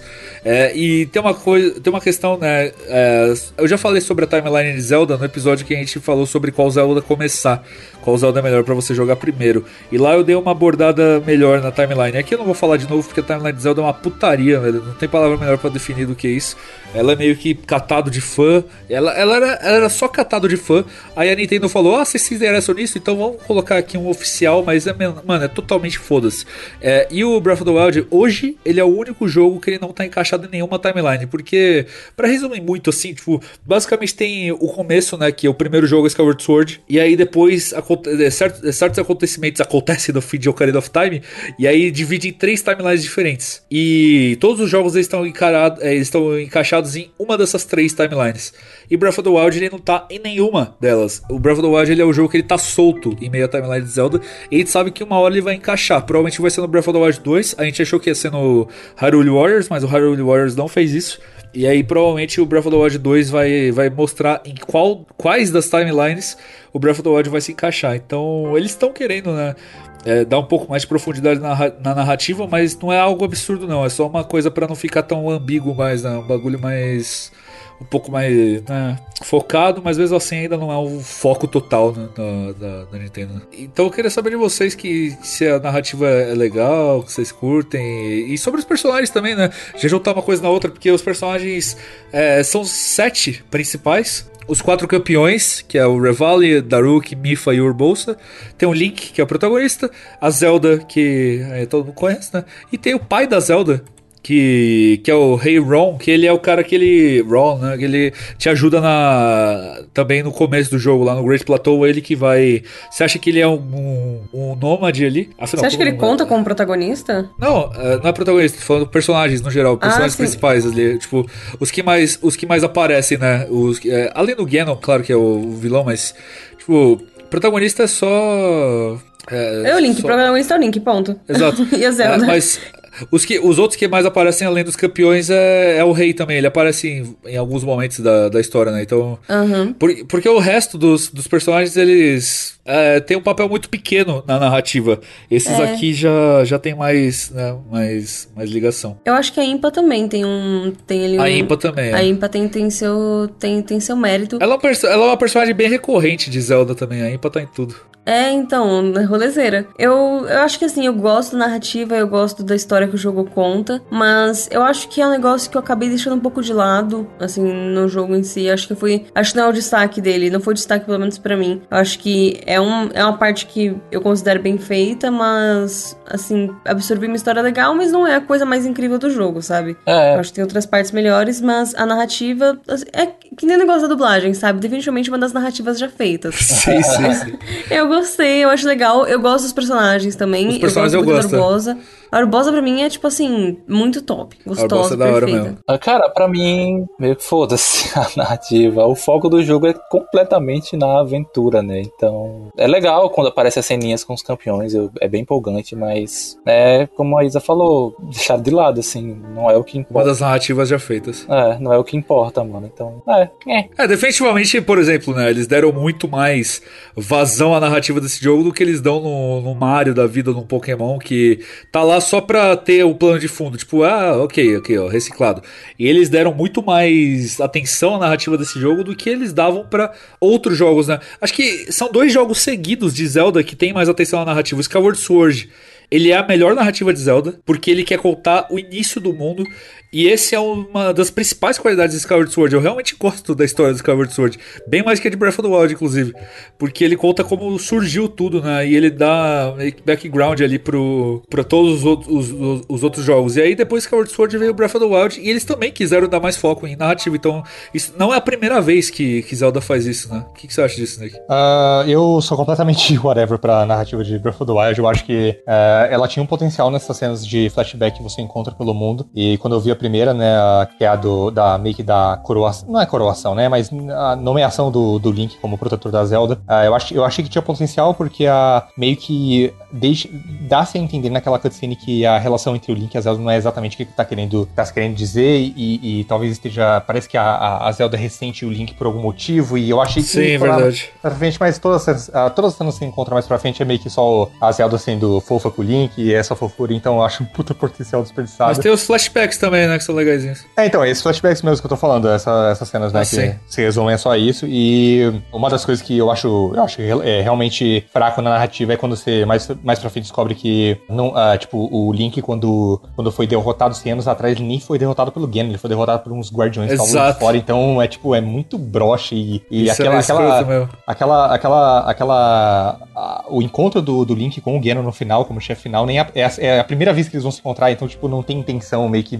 tudo cai ali, então eu acho qualquer coisa. Cara, e o Ganon desse jogo, ele é o Ganon mais bunda de todos É, os Zeldas, porque ele é, não tem mano, construção caralho. nenhuma de inimigo, velho. É, eu acho ele meio bosta também. Ah. É. Ele, porra, se você comparar o Ganon desse jogo de Twilight Princess, caralho, porra, não é possível. O, o inimigo de Twilight Princess, ele é top inimigos, assim, tipo, chefes finais de, de Zelda fácil desse gênero. Ele é muito bom e a construção do, do de todo o Ganondorf lá do Twilight Princess é muito bom. Do Ocarina of Time, do Majoras, ele, ele é muito bom O também. Ganon é jogador do ping-pong do Ocarina of Time. Do, do Majoras não, né? Do, só do Ocarina of... É, o, o- o do Twilight Princess ele é muito pica, velho. Você é. Sim, sim. E nesse jogo ele é, ah, beleza, é uma, uma sombra aqui que fica gritando, tipo um dragão, ah, que malvado. E chega lá e mata ele. É, não teve construção nenhuma. Quando você vai nas Divine Beasts, que é o próximo assunto pra gente falar rapidinho, é, também tem lá uma reencarnação, né, digamos assim, do, do Calamity Ganon, uma força dele, para você, porque as Divine Beasts elas são basicamente é, bestas né, divinas com minério que tem naquele mundo e que eles protegem certas vilas e elas foram dominadas pela calamidade. Você tem que ir lá livrar elas para elas poderem te ajudar, né? As bestas são elas são designadas por campeões, então são cinco campeões contando é, cont- contando com o Link é, e cada um tem a sua besta, então você tem que liberar quatro Divine Beasts. Uma pra Urbolsa, uma pra Mifa, uma pro Daruk, uma pro Ravali. E que nem o Snake falou, né? Ele serve como meio que a dungeon desse jogo, porque ele não tem um formato típico de Zelda que você vai indo nas, nas dungeons até chegar na dungeon final. É, aqui é meio que diferente. Ele ainda tem mais ou menos isso que são com as quatro Divine Beasts e o Hyrule Castle, mas não dá pra colocar exatamente nesse, es- nesse esqueleto, né? Então, eu ainda gosto bastante das Divine Beasts. Acho que é um momento de, de Zelda clássico dentro de Breath of the Wild. E eu queria saber o que vocês acham das Divine Beasts, principalmente da Isa, que ela foi o primeiro Zelda dela. Qual que foi sua experiência? Porque é o mais próximo de Breath of the Wild que tem de dungeons é, clássicas. de Zelda? Eu gostei bastante. Eu, todas as que eu. Acho que não todas, na real. Acho que, sei lá, umas duas eu, eu fiz sem, mas duas delas eu fiz com um tutorialzinho do, do IGN ou do Polygon, porque sofrido. Tem uns puzzles, assim, bem sofridos. Mas eu curti bastante, demorava ali em média de uma hora e meia, duas horas para fazer. E porque eu ia curtindo, assim, no, no feeling, eu gostava bastante. Eu gosto também da, do combate que tem nos boss finais do, das, das Divines. Eu curto muito mesmo. E eu acho que é uma parte indispensável, do, indispensável mesmo do jogo. Pra, eu não gosto muito da, da ideia de zerar Breath of the Wild muito rápido, no sentido de ir sem enfrentar as Divine Beasts. Eu acho que é uma coisa assim que não dá para perder. Eu curto muito, muito mesmo. Eu gosto da história que eles apresentam também por trás dos campeões, quando você quando você consegue vencer ali a Divine Beast. Eu acho que é uma das partes que eu mais gostei no jogo, de verdade. É bem legal mesmo. E vocês? O que vocês acham? Uh, bom, eu acho os Divine Beasts bons momentos. Eu acho que são os momentos, é, alguns momentos mais altos do jogo. Uh, eu gosto de todas elas. Uh, a diferença de qualidade para mim entre elas não é tão grande, embora eu acho que goste mais de umas do que outras. eu gosto de como você pode manipular o, a Divine Beast para o ambiente em volta de você rotacionar ou, ou, girar em outro eixo. Então eu gosto dessas alterações que você pode fazer no mapa. eu gosto da exploração, mas é, mais uma vez o sistema de durabilidade de arma meio que prejudica isso, porque não tem inimigos nessas dungeons. E única e exclusivamente porque você precisa de armas até o final do dungeon para derrotar o chefe. É, exato. Uh, isso é mais uma coisa que atrapalha. Então, é, eu acho bons momentos. Não acho, não acho nem perto assim de, de boas dungeons de Zelda, mas eu acho legais. Uh, eu curto. Eu acho o design das, da, da, das bestas muito do caralho, assim. Acho absurdo. Uh, esse negócio de, de rotacionar o eixo eu acho muito bacana. Eu, eu acho bem legal. É, dá até pra ficar brincando com isso, é, é da hora. É, eles pegaram isso de uma dungeon que tem no Skyward Sword. Sim. Eu acho que é uma das partes mais legais de Divine também. Eu acho que é difícil quando você, quando você vai fazer a primeira. A primeira que eu fiz foi a Varruta, se não me engano. Não, não sei se foi a Varruta. Eu não foi lembro aquela... o nome delas, não. Eu não lembro o nome. Eu também não lembro. Essa que eu lembrei, não sei de onde que eu tirei isso.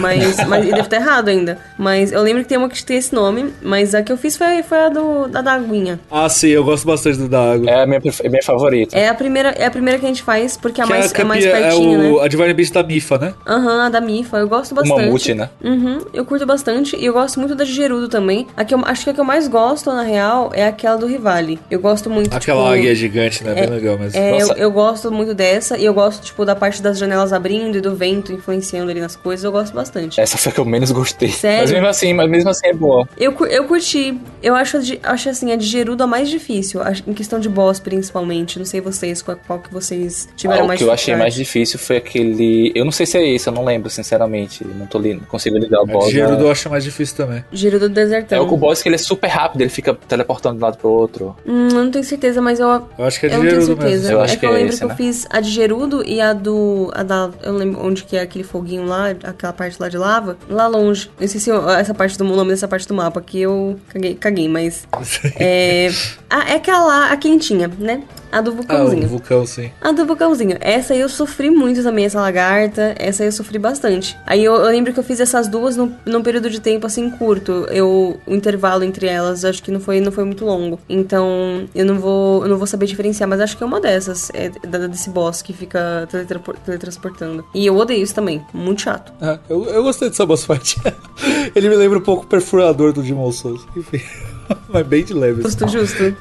E aí, eu, ô Snake, você tem alguma coisa a dizer das side quests do, do jogo? Porque a gente tava São todas de uma merda, Fat Quest bosta de. de, de Que isso, cara? O quê? Caralho. O quê? O quê? Que heresia! Que heresia, Eu gosto delas, cara. eu fiz, eu fiz, eu não fiz todas, mas eu fiz bastante e. A side quest de recuperar a galinha é bem legal. Qual? Aquela de você ter que pegar as galinhas de volta e colocar no galinheiro do cara. Ai, eu adoro essa. Isso não. tem literalmente todos os Zeldas. Todos Eu os amo Zeldas, essa. cara.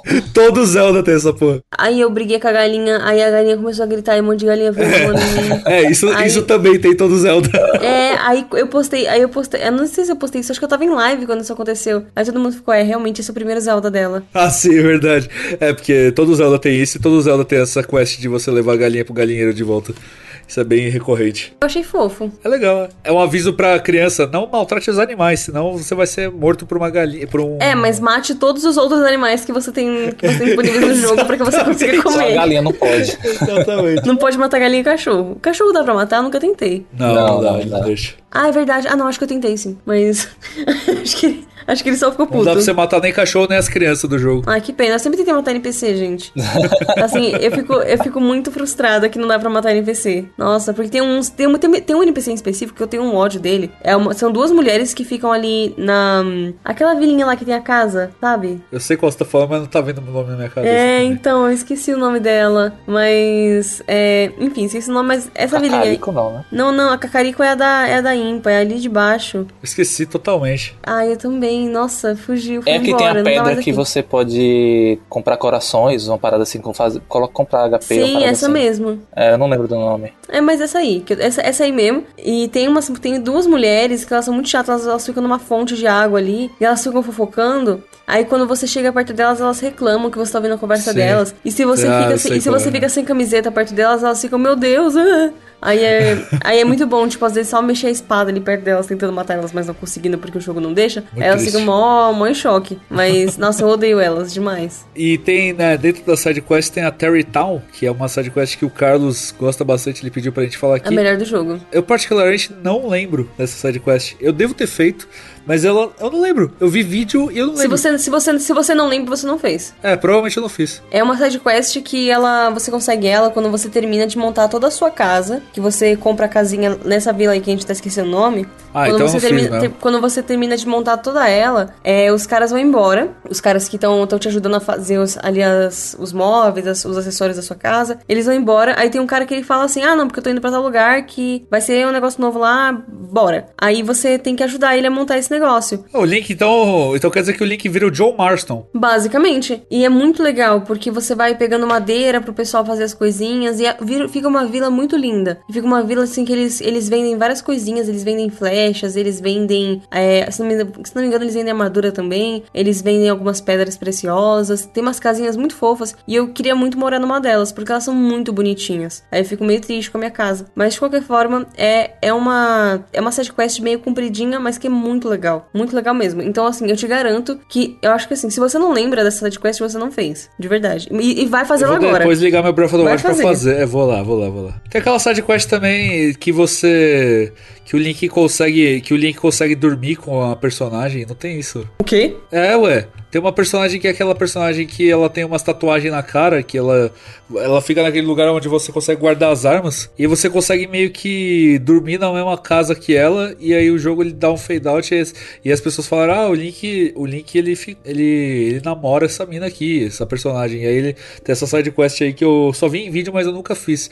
Acho que é o mais Nossa, próximo que, tem de qualquer Zelda do do, do Link ter relações sexuais, mas não dá pra, não dá pra Nossa, ter que, certeza. que horrendo. Mas eu não fiz isso não. Mas a da casa, você. É, é nessa vilazinha aí que eu tô esquecendo o nome. E primeiro o cara fala pra você que a casa custa acho que 50 ou 60 mil rupees. Aí depois ele dá um desconto e vira tipo 3 mil, sabe? Sim. Mas você tem, que- você tem que conseguir a madeira. Aí ele constrói a casa pra você. E depois você vai, ele vai construindo umas coisas pra você guardar os seus arcos, os seus escudos e as suas, e as suas espadas. Você pode guardar três de cada, se não me engano.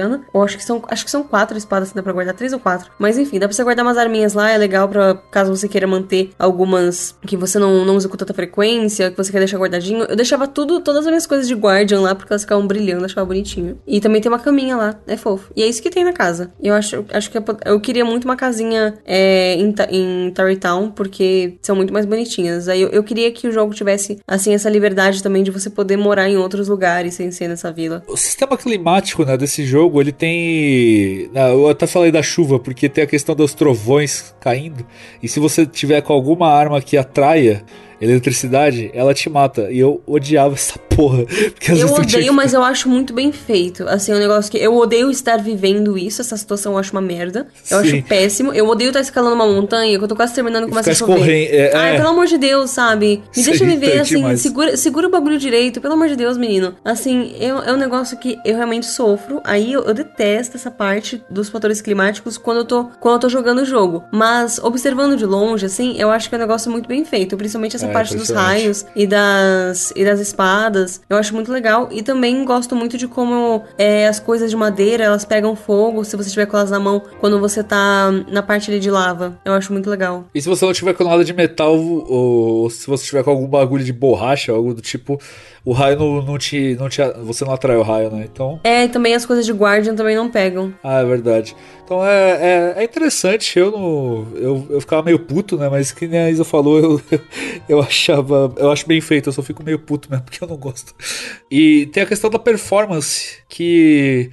Cara, eu particularmente não lembro de nenhum grande problema de performance assim. Uma coisa que a gente sabe, né, que o pelo Switch ser mais fraco, o Breath of the Wild ele é um jogo muito massivo, então o gráfico dele acaba tendo bastante serrilhado e é, claro, a gente sempre fala isso, né? A gente sempre bate nessa tecla. Gráfico é diferente de, de estilo de arte. É o estilo de arte de Breath of the Wild lindo, mas o gráfico dele é meio merda, por causa que o Switch é meio, mas assim, não faz muita diferença. E, é, eu, e eu acho que o gráfico dele ser meio assim é, o que faz o desempenho dele ser bom. Não sei vocês, mas eu não tive muito problema de frame caindo, de crash de maneira nenhuma.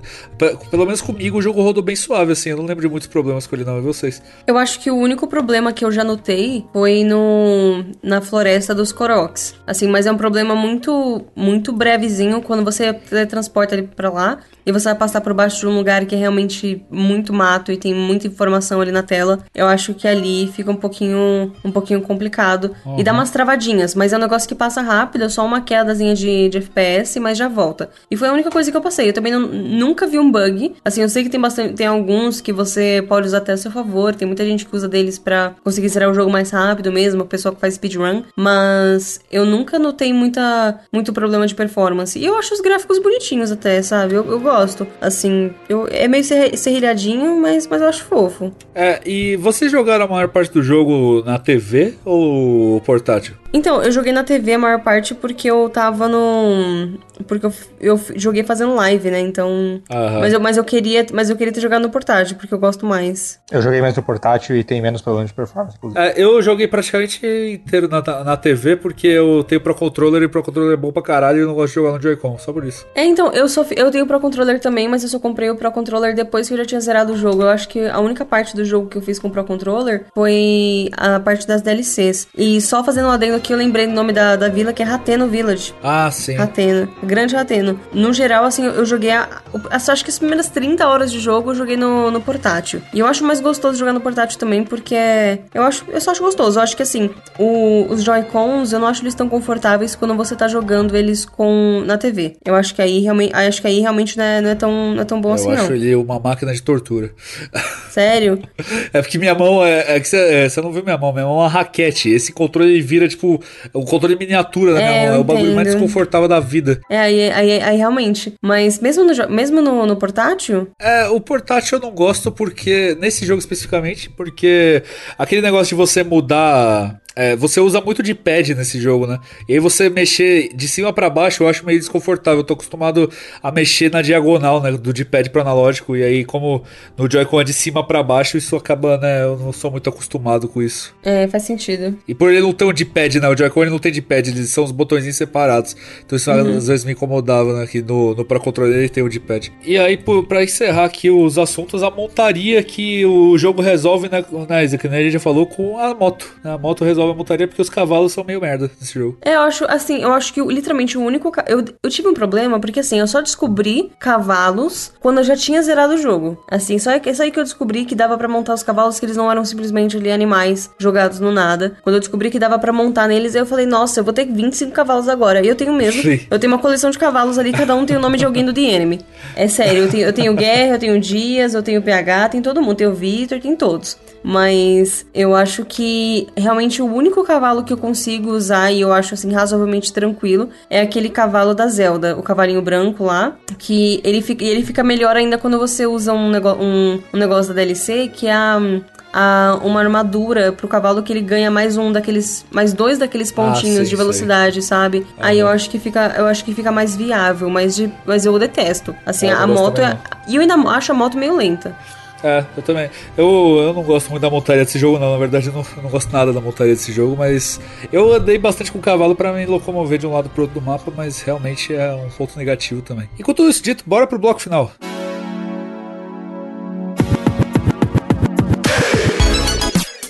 Então, aqui no bloco final, o Carlos ele não participou hoje, mas ele pediu para falar o top 10 de Zelda dele, para vocês terem uma ideia onde fica o Breath of the Wild. E ele falou que é a única lista objetivamente correta. Menti Aí ele colocou entre parece mentira, é só relação afetiva mesmo, tanto que tem jogo com nota menor e posição mais elevada.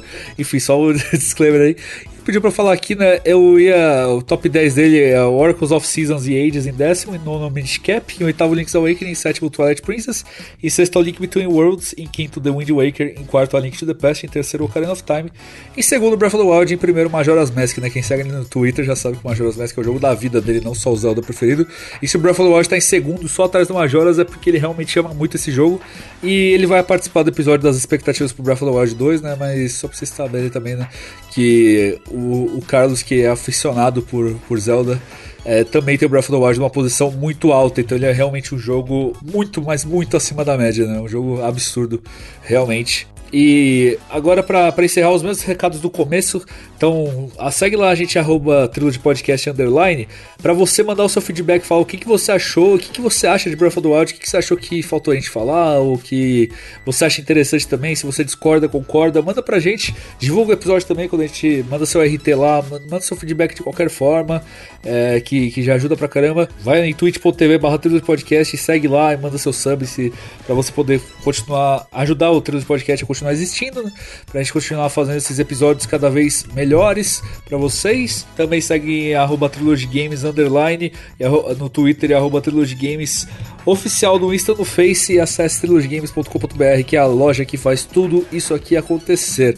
Antes de encerrar, eu queria agradecer do fundo do coração a Isa por mais uma participação, por ter ficado aqui duas horas e meia gravando com a gente, falando de Breath of the Wild. Muito obrigado pelo. A gente sabe que seu tempo é corrido, né? Então, muito obrigado por ter parado esse tempinho aqui para gravar com a gente. Eu que agradeço. Muito obrigada pelo convite e bora para as expectativas, quem sabe, quando, quando a gente zerar também o, o, segundo jogo, bora também gravar mais um, porque é um tema que eu gosto bastante de falar sobre e também tô muito ansiosa para o próximo jogo. Com certeza. E para ver, né, como, como Breath of the Wild tem tanta coisa para falar, a gente gravou duas horas e meia aqui e ainda faltou coisa para dizer, mas eu acho que a gente falou bastante né, da, das principais, dos principais fatores do jogo.